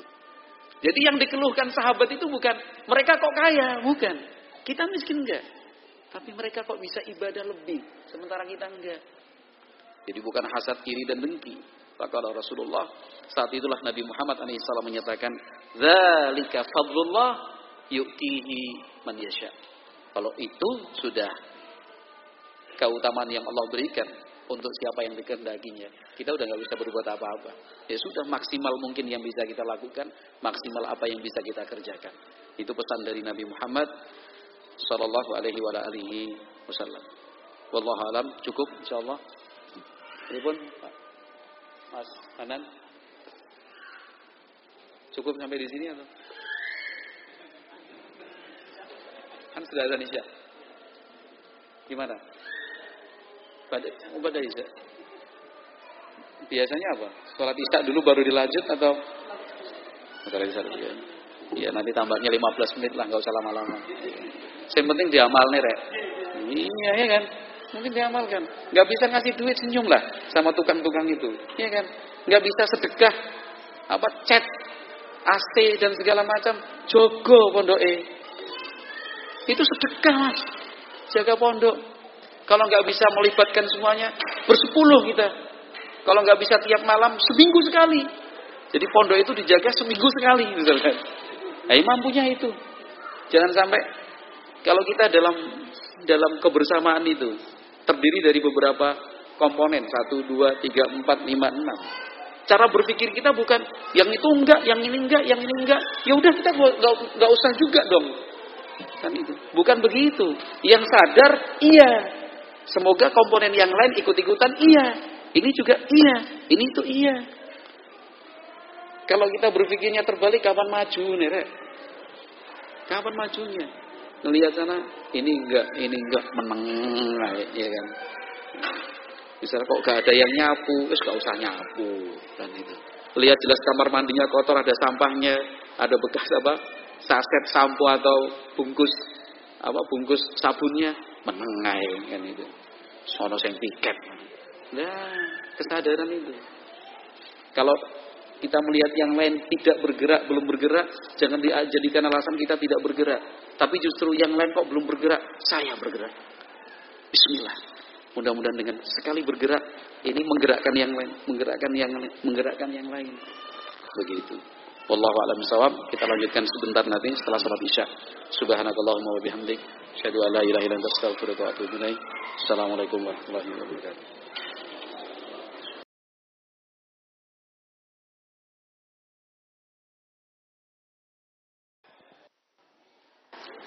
Bismillahirrahmanirrahim. Alhamdulillah. Wassalatu wassalam ala rasulillah Wa ala alihi wa sahbihi Wa man wala. Qala Rabbuna Jalla wa ala fil Qur'anil Karim Ya ayyuhalladzina amanu taqullaha haqqa tuqatih Wa la tamutunna illa wa antum muslimun. Fa inna asdaqal hadith kitabullah وخير الهدى هدى نبينا محمد صلى الله عليه وسلم وشر الأمور محدثاتها فإن كل محدثة بدعة وكل بدعة ضلالة وكل ضلالة في النار Ma'asyiral muslimin wal muslimat jamaah salat Isya Ma'had Dzun Nurain rahimakumullah sebuah hadis sudah kita baca tadi dari sahabat Abu Hurairah, riwayat Al-Bukhari dan Muslim menceritakan tentang kaum muhajirin yang fakir miskin menemui Rasulullah Sallallahu Alaihi Wasallam untuk menyampaikan keinginan mereka bisa beribadah seperti kesempatan yang dimiliki oleh orang-orang yang kaya dan memiliki harta. Kata mereka, wahai Rasulullah, orang-orang kaya itu derajat mereka lebih tinggi dan pahala yang didapatkan lebih banyak. Nabi Muhammad kemudian bertanya, apa maksudnya? Mereka menjelaskan orang-orang kaya sholat, kami juga sholat. Orang-orang kaya puasa, kami juga puasa. Urusan sholat dan puasa, kami dan mereka sama. Tetapi giliran sedekah, mereka bisa, kami tidak mampu. Giliran membebaskan atau memerdekakan budak, mereka melakukannya, sementara kami tidak memiliki harta untuk memerdekakan budak. Nabi Muhammad alaihi salatu wasallam kemudian mengarahkan kalau begitu maukah kalian aku ajarkan sebuah amalan yang bisa dikerjakan sehingga bisa menyusul bahkan melampaui mereka?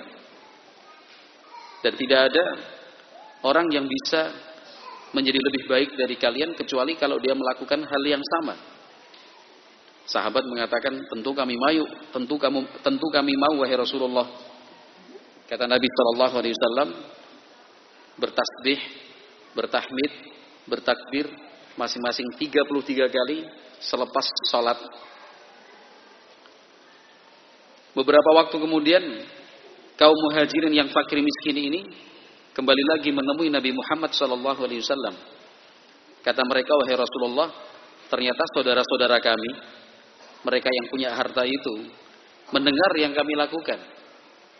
Akhirnya mereka melakukan hal yang sama. Mereka baca tasbih, tahmid, takbir masing-masing 33 kali setelah sholat. Ketika itulah Nabi Muhammad alaihi salatu wasallam menyatakan, "Dzalika fadlullahi yu'tihi man yasha." Kalau begitu, itu memang keutamaan yang Allah berikan untuk siapa yang dikehendakinya. Di dalam syarah Riyadhus Salihin, Al-Syeikh Al-Allamah Muhammad bin Salih Al-Utsaimin rahimahullah beliau mengatakan wa fi hadza dalilun ala anna sahabat radhiyallahu anhum kanu yatasabaquna ilal khairi.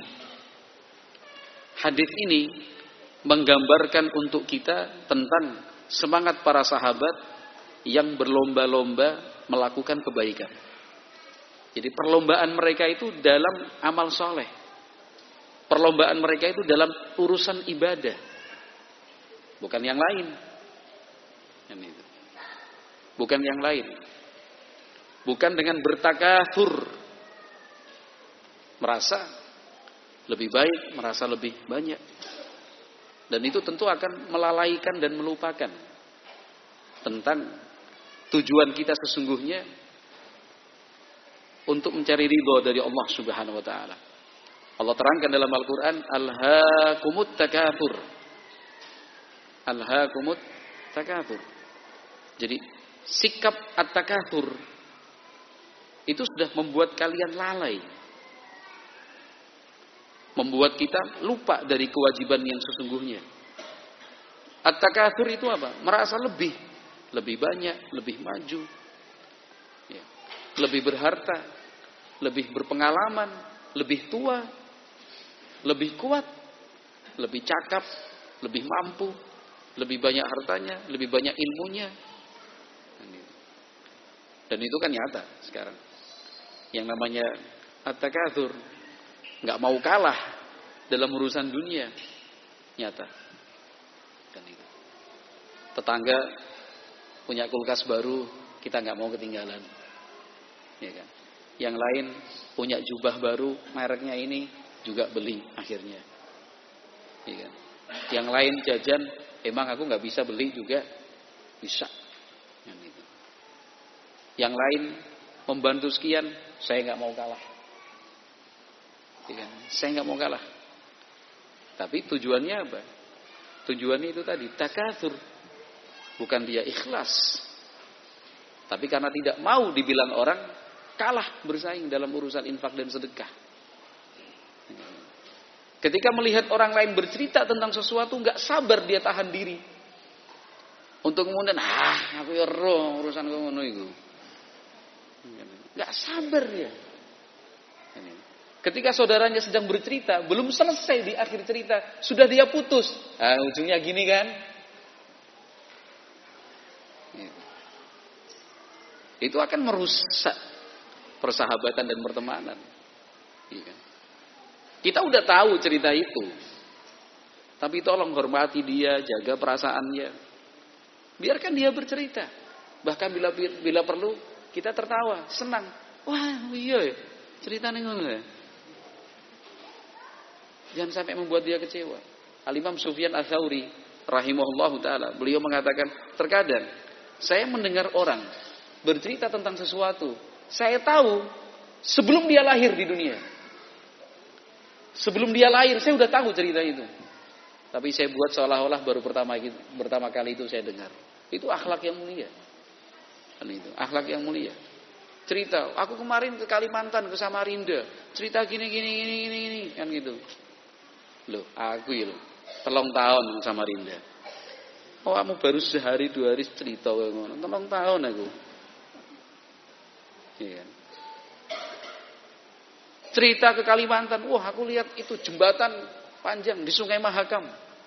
Kan itu, oh ceritakan ini ini segala macam. Kan itu. Sudah semangat. Lah kamu tahu nggak kapan dibuatnya jembatan itu? Kan itu. Kita, oh iya dah. Pura-pura nggak tahu lah kita. Jangan sampai muncul sikap takadur tadi. Merasa, eh saya lebih tahu daripada kamu. Iya. Belum selesai dia mendeskripsikan tentang jembatan itu, sudah kita tambahi kan itu. Nek sore macet kan. Biarlah dia cerita. Kita senangkan dia. Begitu enggak, Pak? Sering kita enggak kuasa enggak untuk tahan. Hmm. Kan itu. Apalagi kalau itu yang cerita anak atau istri kita. Istri mau cerita, oh awakmu robo awakmu neng ya. Ya, itu akan menyakitkan, akan membuat kecewa. Anak-anak kita juga seperti itu. Dia pulang ke rumah itu semangat untuk cerita kepada orang tuanya, kepada abi dan uminya. Wah, kan gitu cerita. Kita apa? Putus rasa senangnya. Kita pupus ya kan sukacitanya. Justru agak usah cerita abi seru. Apa tidak bisa kita jadi orang tua yang bijak? Orang tua yang bisa mengapresiasi dan menghargai perasaan anak sendiri. Oh iya, Dalem. Terus, Masya Allah. Iya. Terus. La haula wa la quwata illa billah. Iya, iya, iya. Sudah besok. Abi diajak ke sana. Abi juga pengen lihat. Nah, dia belum lahir kita udah tahu. Kan Jadi anak itu merasa diapresiasi, merasa bangga. Aku iso menceritakan sesuatu yang baru buat orang tuaku. Begitu. Ojo. Kon urung lahir. Ya itu.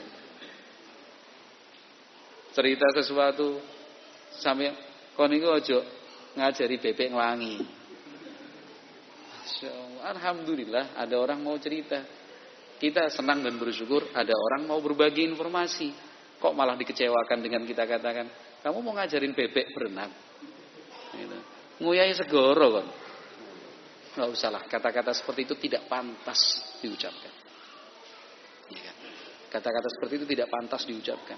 Itu akan apa? Membuat kecewa dan menyakitkan hati. Kan itu. Ikuti ulama salaf kita seperti Sufyan Ats-Tsauri tadi mengatakan apa? Kadang kala orang cerita tentang sesuatu, saya udah tahu sebelum dia lahir karena jauh lebih muda.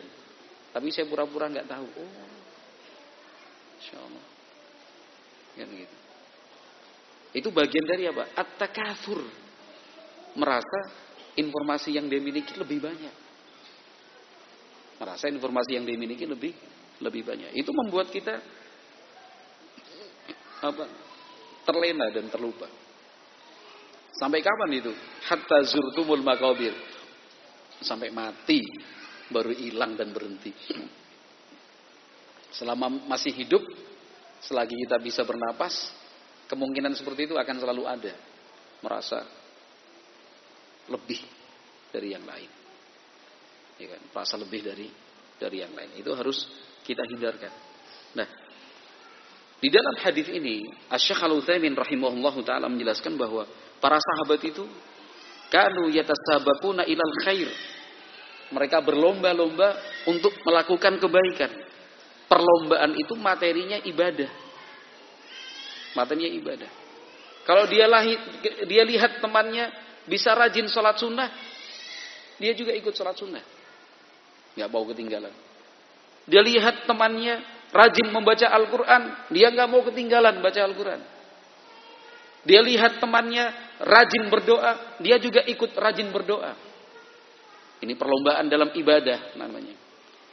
Dia lihat, dia saksikan temannya pagi petang menghadiri kajian-kajian yang diselenggarakan.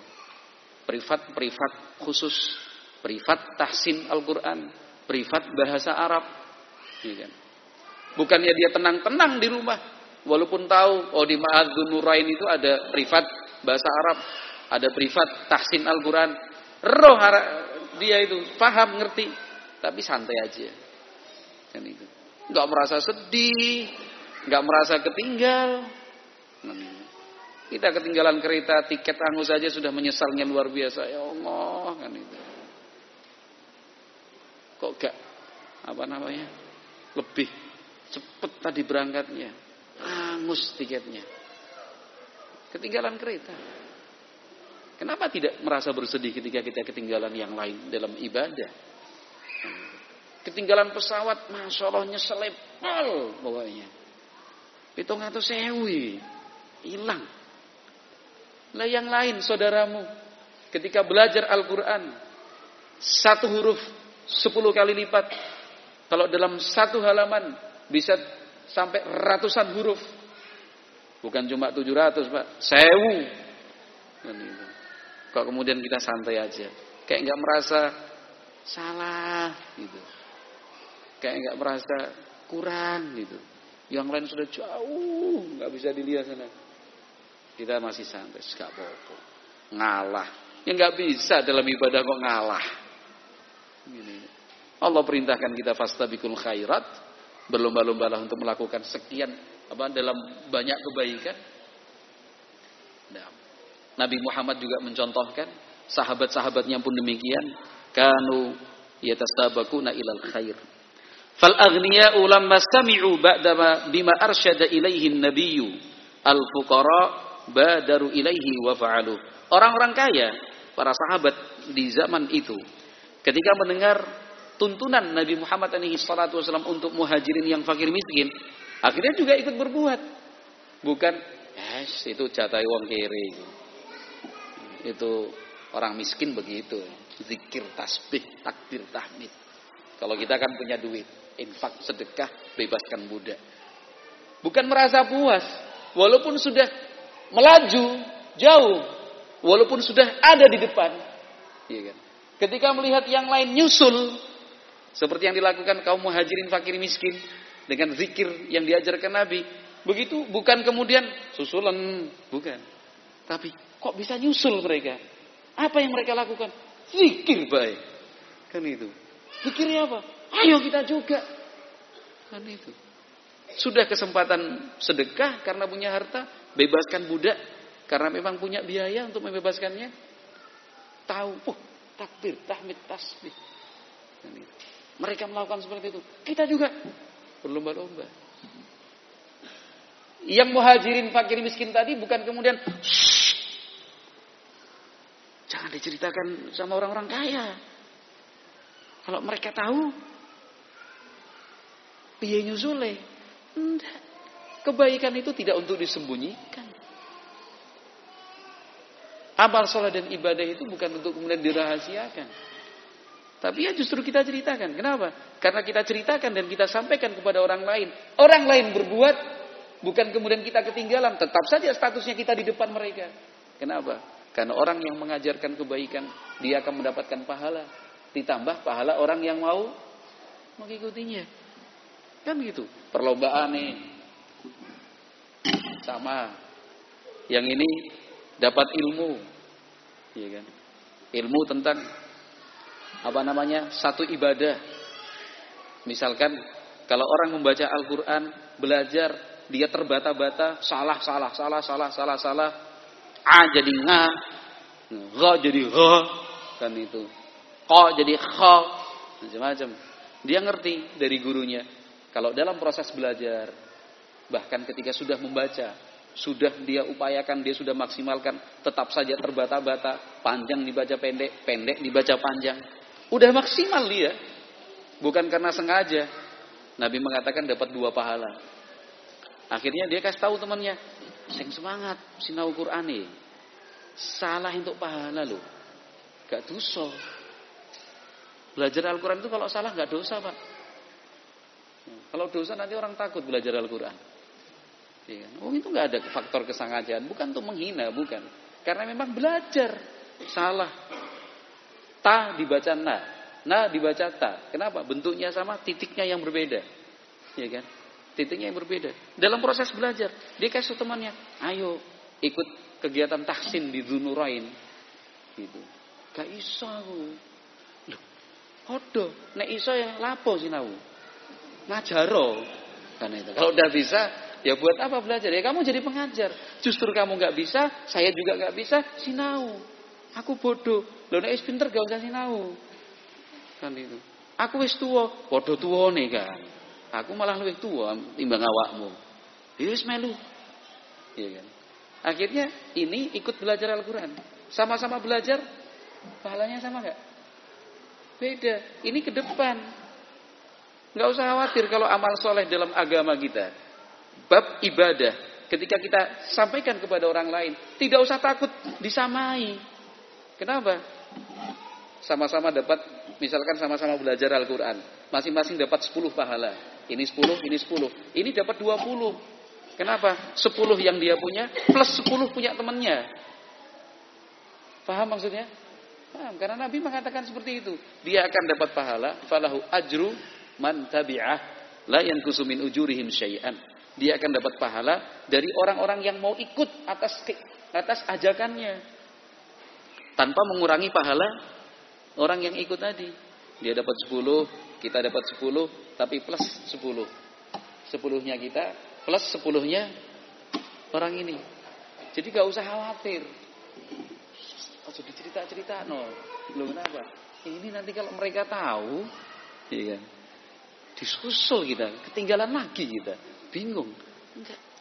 Urusan ibadah amal soleh itu nggak usah disembunyikan, nggak usah dirahasiakan. Bila perlu, salah satu bentuk perlombaan itu adalah semangat kita bagi ilmu itu. Ini loh faedahnya, faedahnya. Punya grup di keluarga, sebarkan. Punya grup teman-teman, sebarkan. Punya grup di tetangga komunitas masyarakat, sebarkan. Kan begitu. Kasih pengantar yang baik, yang sopan. Bahasa kita atur, kita edit, kasih penutup dalam bentuk doa. Mohon maaf. Kan itu. Mohon izin, kemudian. Mohon izin senior-senior. Kan itu. Saudara-saudara satu letting dan adik-adik junior. Kan itu. Mohon izin menyampaikan sebuah hadis Nabi Shallallahu Alaihi Wasallam. Kan itu. Nabi Muhammad bersabda, barang siapa membaca Al-Quran satu huruf, maka dia akan mendapatkan satu pahala. Satu pahala itu akan dilipat gandakan menjadi sepuluh. Alif lam mim itu bukan satu huruf, tapi alif satu huruf, lam satu huruf, mim satu huruf. Mohon izin atau mohon maaf sudah mengganggu waktu apa apa waktu saudara-saudara dengan apa sharing hadis ini. Mudah-mudahan kita semua diberi kesehatan sehingga bisa melaksanakan hadis ini. Matur nuwun, amin. Udah. Kan itu. Akhirnya ada yang jawab, "Iya, aku gak iso maca Quran ini." Nah, ada program privat di Zunura ini. Ikut saya aja. Tapi aku gak iso, bodoh gak iso. Aku bodoh. Lah iya bodoh. Makanya kita belajar. Kan itu. Aku wis tua, bodoh tua nih. Aku lebih tua orang sasi timbangannya awakmu. Kan itu ya kan. Aku sibuk, bodoh sibuk eh. Dan Al-Quran itu adalah kesibukan yang paling baik. Oh iya ya. Kan itu. Masa wis tua malah gak iso maca Quran. Iya ya. Kan gitu. Pahala, pahala, pahala. Kebaikan itu bukan untuk kita dapatkan selesai. Bukan kita dapatkan masukkan di kantong, bukan. Tapi bagaimana mungkin itu disebarluaskan, diajarkan kepada yang lain. Yang jelas di dalam hadis ini Nabi Muhammad alaihi salatu wassalam mengajak sahabat-sahabatnya untuk berlomba-lomba dalam kebaikan. Kata beliau Asy-Syaikh Al-Utsaimin rahimahullah, "Wal fuqara'u ja'u yashkuna annahum la yastati'una fi'la ba'dil ibadat al-maliyah likillati dzati aidihim." Ya. Orang-orang fakir miskin itu datang menemui Nabi Muhammad alaihi salatu wasalam untuk menyampaikan dan mengungkapkan isi hati yaitu mereka tidak mampu untuk melakukan beberapa bentuk ibadah yang sifatnya maliyah, membutuhkan dana, membutuhkan harta. Kenapa? Karena memang mereka orang yang tak punya. Fa'arsyadahumun Nabi sallallahu alaihi wasallam lima yudrikuna bihi man sabaq wa yasbiquna bihi man ba'dahum. Maka Nabi Muhammad alaihi salatu wasallam pun memberikan arahan untuk mereka melakukan satu bentuk amaliyah, satu bentuk amalan sehingga bisa menyusul dan ikut dalam perlombaan. Fafa'alu dzalika. Akhirnya mereka lakukan apa yang diarahkan oleh Nabi Muhammad alaihi salatu wasallam. Hanya saja mereka datang untuk yang kedua kalinya cerita. Iya. Ternyata saudara-saudara mereka juga melakukan hal yang sama. Saat itulah Nabi Muhammad bersabda, "Dzalika fadlullahi yu'tihi man yasha." Kalau sudah seperti itu, ya, keutamaan yang Allah berikan untuk siapa pun yang dikehendakinya. Ikhwati fillah rahimani wa rahimakumullah. E, maksud maksud dan pokok dari kajian kita malam hari ini adalah membangkitkan semangat dan memotivasi agar yang kita jadikan sebagai nafas dan arah langkah kita hidup di dunia itu adalah perlombaan dalam beribadah. Perlombaan dalam ibadah. Dan sekali lagi, ibadah itu banyak macamnya, banyak ragamnya. Ya kan? Nabi Muhammad coba menjelaskan untuk kita seperti apa. Ibadah itu bisa dengan sholat, bisa dengan puasa, bisa dengan sedekah, bisa amar ma'ruf nahi mungkar, bisa dengan berzikir, bisa dengan membaca Al-Qur'an, ya kan? Bisa juga dengan tolabul ilmi, menghadiri majelis ilmu. Bisa dengan senyum, bisa dengan kata-kata baik, dengan kalimat-kalimat bijak, bisa dengan menolong orang yang susah, bisa dengan membantu orang menaikkan barangnya, bisa membantu bisa dengan membantu orang lain mencari sesuatu yang hilang yang dia miliki. Banyak. Kan itu, banyak. Ibadah itu terbuka seluas-luasnya. Kesempatan itu Allah berikan selebar-lebarnya. Nah, yang menjadi masalah adalah ada nggak kemauan dari kita? Kalau masalah kemampuan, jangan tanyakan kemampuan. Ada orang-orang yang lebih tidak mampu dari kita. Tapi semangatnya untuk beribadah luar biasa. Melebihi yang mampu dari kita. Saya ulangi kembali. Di sana ada orang-orang yang memiliki ketidakmampuan. Memiliki tidak memiliki ketidakmampuan, tapi semangat ibadahnya melebihi orang-orang yang mampu dari kita. Contohnya sahabat Nabi Amr ibnul Jamuh radhiyallahu taala. Sahabat Amr ibnul Jamuh radhiyallahu anhu. Beliau punya anak laki-laki empat ketika apa perang Badar terjadi. Anak-anaknya menghalang-halangi. Bapak nggak usah ikut. Bapak aja melok pokoknya. Padahal bapaknya yaitu Amr ibn Jamuk ingin berangkat. Tapi sana anak sama anak-anaknya dia bilang jangan di rumah aja. Kenapa? Pincang orangnya. Pincangnya bukan pincang biasa. Pincangnya pincang yang parah. Jalannya nggak normal. Orang seperti ini bisa diterima jadi prajurit? Bisa nggak bang? bisa. Cacat fisik kan? Fisik. Kalau secara apa namanya uh, uh, seni berperang ya ini bukan membantu, justru menyu menyusahkan. Orang yang sehat fisiknya sempurna, pincang dikit aja harus dipapah dua orang, harus ditandu, Apalagi ini memang bawaan lahir, pincang. Pincangnya bukan pincang biasa. Pincangnya pincang yang parah sekali. Jalan udah nggak normal. Pincang orang pincang. Tapi tapi nggak mau ketinggalan untuk perang. Sementara anak-anaknya berpendapat bapak mereka yaitu Amr ibn Jamuh sahabat Nabi itu termasuk orang-orang yang punya uzur. Tidak termasuk yang ikut wajib berperang. Tidak termasuk yang dikenakan wajib berjihad. Om pincang kok. Uzur. Tapi apa kemudian tenang dengan uzur itu? Apa kemudian menerima dengan uzur itu?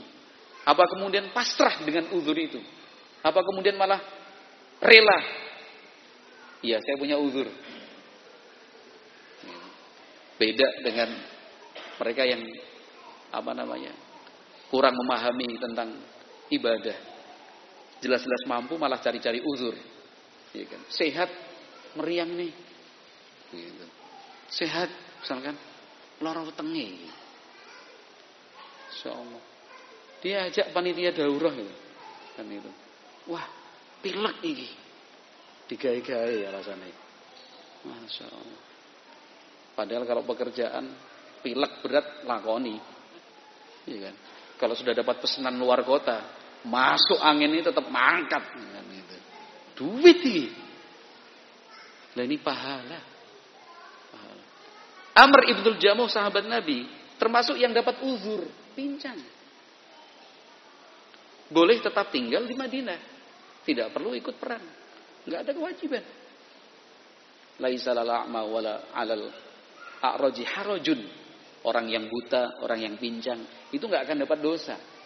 Kalau mereka duduk dan tidak ikut berjihad fisabilillah. Tapi semangatnya luar biasa. Perang Badar anak-anaknya masih bisa mengkondisikan. Perang Uhud ojo dialang-alangi. Bapak mau berangkat, tapi gak begitu. Sampai Amr ibnul Jamuh datang menemui Nabi Muhammad alaihi salatu wasallam. Ya Rasulullah, inna abna'i yuriduni yuriduna an yahbasuni. Rasulullah, iki anak-anakku ini. Mereka mencoba menghalang-halangi saya untuk ikut berjihad di sabilillah. Padahal Nabi Muhammad sudah ngasih uzur. Enggak kemudian pasrah. Iya, memang enggak mampu aku. Enggak ada cerita seperti itu. Iya. Enggak ada cerita seperti itu bagi mereka yang memang semangat ibadahnya tinggi sekali. Rasulullah, anak-anak itu berusaha menghalang-halangi saya untuk berperang. Saya sudah ketinggalan perang Badar. Saya nggak mau ketinggalan yang kedua kali perang Uhud. Nggak mau. Kata Amr ibn Jam, Wallahi inilah arju an al jannah bi'ir. Wallahi ini la arju an ata'a bi'irjati hadhihi al jannah. Kata Amr ibn Jam, Rasulullah, saya ingin menginjakkan kaki di surga dengan modal pincangku ini. Wah, luar biasa semangatnya. Ingin masuk surga dengan sebab pincang. Ingin mati syahid. Ya Allah, saya ingin maju dan saya tidak ingin kembali lagi. Niat dan tekadnya kuat untuk syahid bismillah. Pincang loh. Ya kan? Pincang. Sebenarnya tidak mampu. Tapi semangatnya mengalahkan kita yang mampu kalau udah seperti itu kita mau punya alasan apa mas? Alasannya apa cak? Kan itu. Apa ada di antara kita sekarang ini yang lebih parah kondisinya daripada Amr bin Jamuh? Normal semua kan? Alhamdulillah bersyukur ya kan? Masuk kalah. Yang pincang saja punya cita-cita tinggi. Saya ingin menginjakkan kakiku di surga. Dengan pincangku ini wahai Rasulullah. Udah Rasulullah nggak bisa tahan lagi. Berangkat. Memang betul-betul gugur akhirnya dalam perang Uhud. Gugur. Syahid sabilillah. Bukan kemudian pasrah terima. Iya memang aku ono uzure. Kan itu. Urusan infak sedekah misalkan. Ini kan yang selalu jadi masalah. Kaum muhajirin ansar aja sempat menyatakan itu kepada Nabi Muhammad SAW. Iya kan? kan? Infak sedekah. Aku gak duit-duit. Yang sana. Insya wong suki. Iso bantu buatkan makanan, buatkan teh. Umahat istri-istri mereka, buatkan roti sama kue. Kalau misalkan ada taklim kajian, selalu dibawain kue untuk menyenangkan, untuk apa? E, menambah persahabatan. Aku isopo.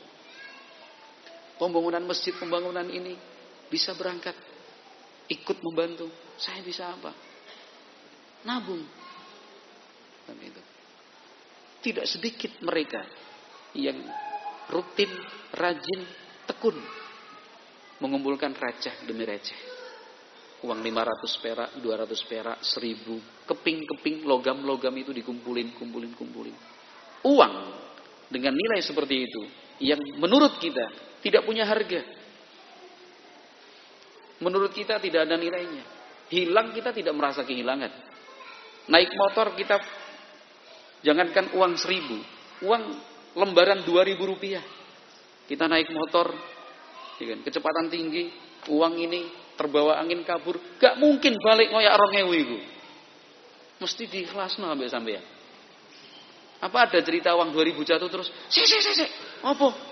Duitku tiba, piro satu sewu, gak, seket ewu, gak, piro, rong ewu. Ya Allah, manjut rong ewu loh. Apa ada cerita seperti itu 2000 terus balik? Nyun sewu. Monate. Tereng. Berarti 2000 itu menurut kita ternyata kurang berhar berharga. Sing rongewu sewu masukkan. Kan itu, masukkan. Enggak mau ketinggalan, tidak menyerah dengan ketidakmampuan itu. Sebenarnya mampu, sing pincang aja loh sampai syahid bisa berilah. Iya. Saya Pernah dari beberapa kali pengalaman ditemui seorang ikhwan. Dia bawa uang pecahan seribu, dua ribu. Lusuh. Lusuh, lusuh. Bukan keluaran terbaru. Atau misalkan apa uang masih gres itu bukan. Lusuh. Lusuh dikumpulin jadi satu. Ustadz J. Dalam titip kagem infak nggih. Saya percaya sama Ustaz. Nggih. Saya hitung 100 ribu lebih sedikit. Profesinya tukang becak. Ikhwan Salafi. Kan, Ikhwan Salafi. Titip uang, saya terima. Kita doakan mudah-mudahan panjenengan. Nggih Ustaz. Ini yang bisa saya lakukan. Mosok kalah sama tukang becak rek. Iya. Yang penting kan kemauan, bukan kemampuan. Kalau sudah mau, pasti mam mampu. Kalau sudah mau yang tidak mampu, dipinggirkan. Bisa. Kan itu, bisa. Pembangunan apalah. Masya Allah. Yang lain 10 sak. Yang lain sampai 50 sak, 100 sak. Kita bawa dua sak sendiri lagi. Satu sak berapa semen sekarang? 50 ribu. Dua sak? 100 ribu. Kita bawa sendiri. Uangnya dari mana? Kumpulan uang-uang yang kalau jatuh itu tidak kita hargai tadi. Balik. Apa duit itu tiba ini? Satu saya gak. Saya gak piro rong ewu astagfirullah. Gak usah balik rong ewu. Golek mana? Berarti kan ada tempat khusus. Iya kan? Ada tabungan. Ini pokoknya untuk infak. Ini untuk menebus diri saya dari siksa neraka nanti. Karena Nabi mengatakan ittaqun nar walau bisyiki tamrah. Jaga, lindungi dirimu dari siksa neraka walaupun dengan memberi separuh kurma. Kan itu punya tabungan masukkan seribu, dua ribu, satu, serongatus, sebulan dibuka dihitung tujuh puluh lima ribu. Iya, tujuh puluh ribu. Digunakan untuk apa ini? Cari kesempatan yang sifatnya amal jariah, yang sifatnya wakaf, ya kan? yang sifatnya bisa dimanfaatkan untuk terus menerus, kan itu. Gak usah malu, kan itu. Serahkan kepada yang amanah, yang bertanggung jawab. Ini tolong saya titip, kan itu. Gak usah dicatat. Yang penting saya percaya nih untuk apa ya? Apa yang bisa digunakan? Mungkin kurang ini, mungkin kurang itu. Alhamdulillah diterima. Amr ibnul Jamuh radhiyallahu anhu seperti itu. Sahabat Abdullah bin Ummi Maktum. Siapa yang nggak kenal Abdullah bin Ummi Maktum? Kalau nggak kenal, yo kudune kenal rek. Mau bilang kebangetan gak wani ya. Abdullah bin Ummi Maktum, sahabat Nabi yang buta. Muazinnya Rasulullah Shallallahu Alaihi Wasallam. Buta loh. Alhamdulillah kita masih bisa melihat semua ini. Gak ada yang buta kan sekarang ini. Bisa melihat semua. Orang buta loh. Meninggalnya di perang Kodisiyah. Orang buta. Sahabat Nabi itu. Sahabat Nabi. Muazin. Gak mau ketinggalan. Orang buta muazin tahu dari mana. Orang namanya muazin itu harus tahu waktu masuknya sholat kok. Tapi bagi beliau bukan masalah.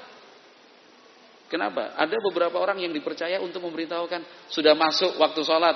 Allah, Allah, buta. Bukan wong buta, wong buta aku kayak sopo apa pasrah. Yang buta saja semangat untuk beribadah. Radhiyallahu anhu.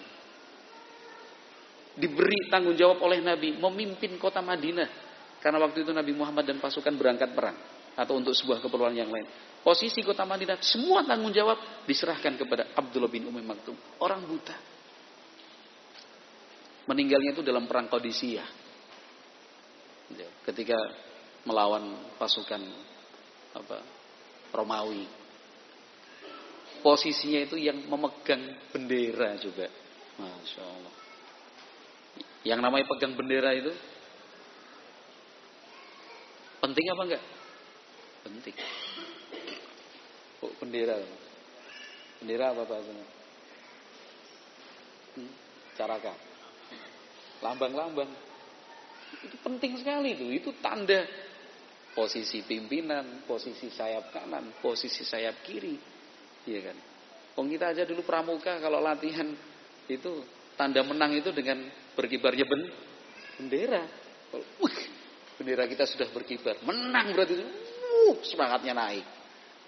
Tapi mana bendera kita? Udah nggak ada. Itu yang memegang bendera salah satunya. Sahabat Nabi yang buta, Abdullah bin Umi Maktum, nggak mau kalah, bukan Awakmu buta. Enggak pokoknya. Saya pegang bendera. Kenapa? Memang diberi tugas. Ini bukan tugas ringan loh, menyelamatkan bendera. Oh, buta gini, oh, perang lagi. Perang ini. Gimana caranya supaya bendera itu tidak terebut, tidak jatuh ke tanah? Ya tetap dilindungi.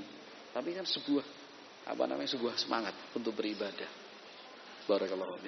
Nah, itu tadi yang saya sebut dan saya katakan di sana ada orang-orang yang tidak memiliki kemampuan tapi semangat ibadahnya melebihi kemampuan kita.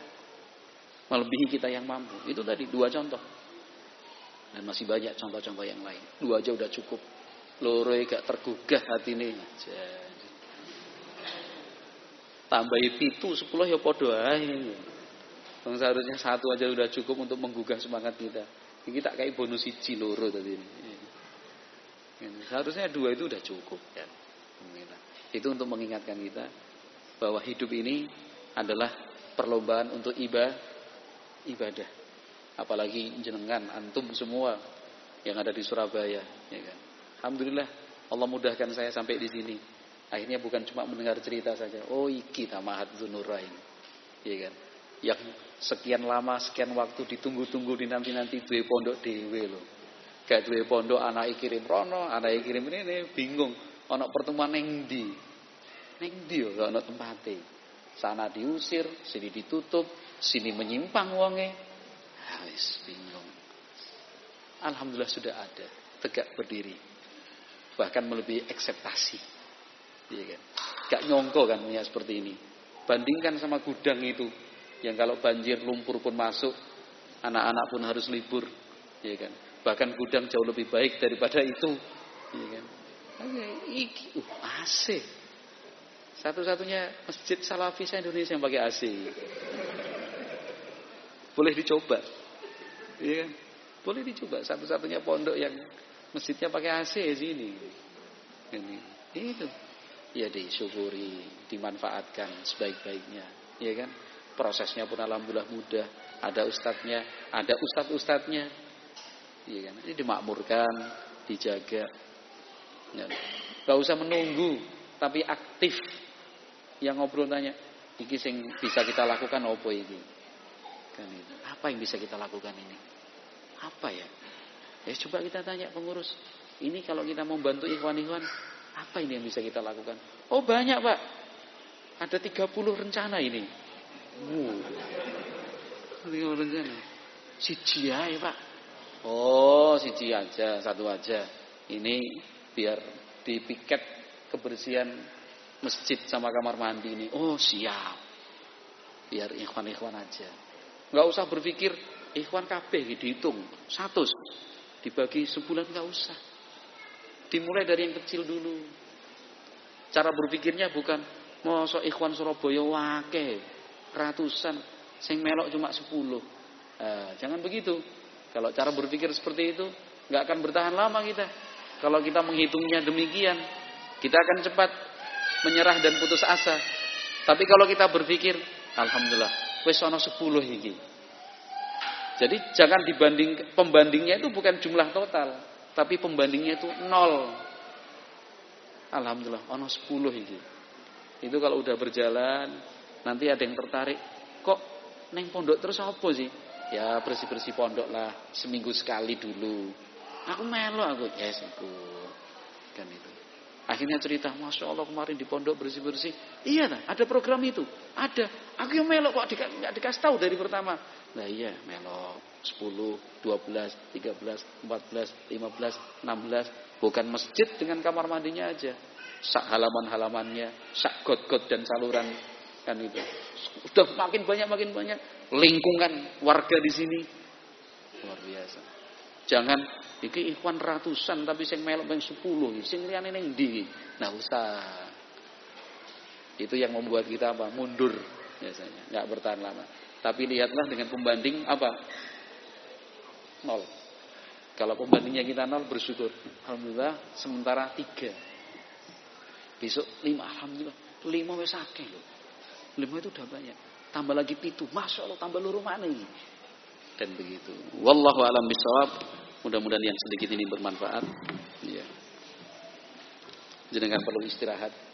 Sudah seharian kerja, ya kan? Mudah-mudahan yang sedikit ini bisa kita amalkan. Jadi pokok materinya difahami ya. Garis-garis besarnya sampun. Iya, jangan sampai pulang nanti kajiannya opo? Cerita pokoknya. Lah. Kajiannya apa? Oh enak pokoknya. Lah ya apa? Opo yo? Nah, itu. Kita harus bisa menjawab. Kita harus bisa menjelaskan. Kita harus bisa berbagi sama orang lain. Minimal istri mungkin yang kesempatan malam hari ini nggak bisa ikut. Dan kita bisa terangkan. Tadi kajiannya pokok dan inti pembahasan adalah berlomba-lomba dalam kebaikan. Semangat beribadah. Karena hidup ini perlombaan untuk ibadah. Ibadah itu banyak. Walaupun kita miskin, walaupun kita tidak punya apa-apa, ternyata masih ada kesempatan kita untuk beribadah. Jangan sampai kita punya kemampuan tapi merasa tidak mampu. Sementara di sana jelas-jelas orang itu tidak mampu tapi semangatnya melebihi kita. Amr bin Jamuh cerita tadi yang pincang. Abdullah bin Umar Maktum cerita tadi yang buta. Itu kajiannya tadi. Oh, ini alhamdulillah. Jangan ditanya kajiannya apa? Cerita pokoknya. Lah. Ya alhamdulillah sudah hadir. Iya kan. Tapi tentunya kita ingin lebih maksimal. Subhanakallahumma wa bihamdik asyhadu an la ilaha illa anta astaghfiruka wa atubu ilaik. Assalamualaikum warahmatullahi wabarakatuh.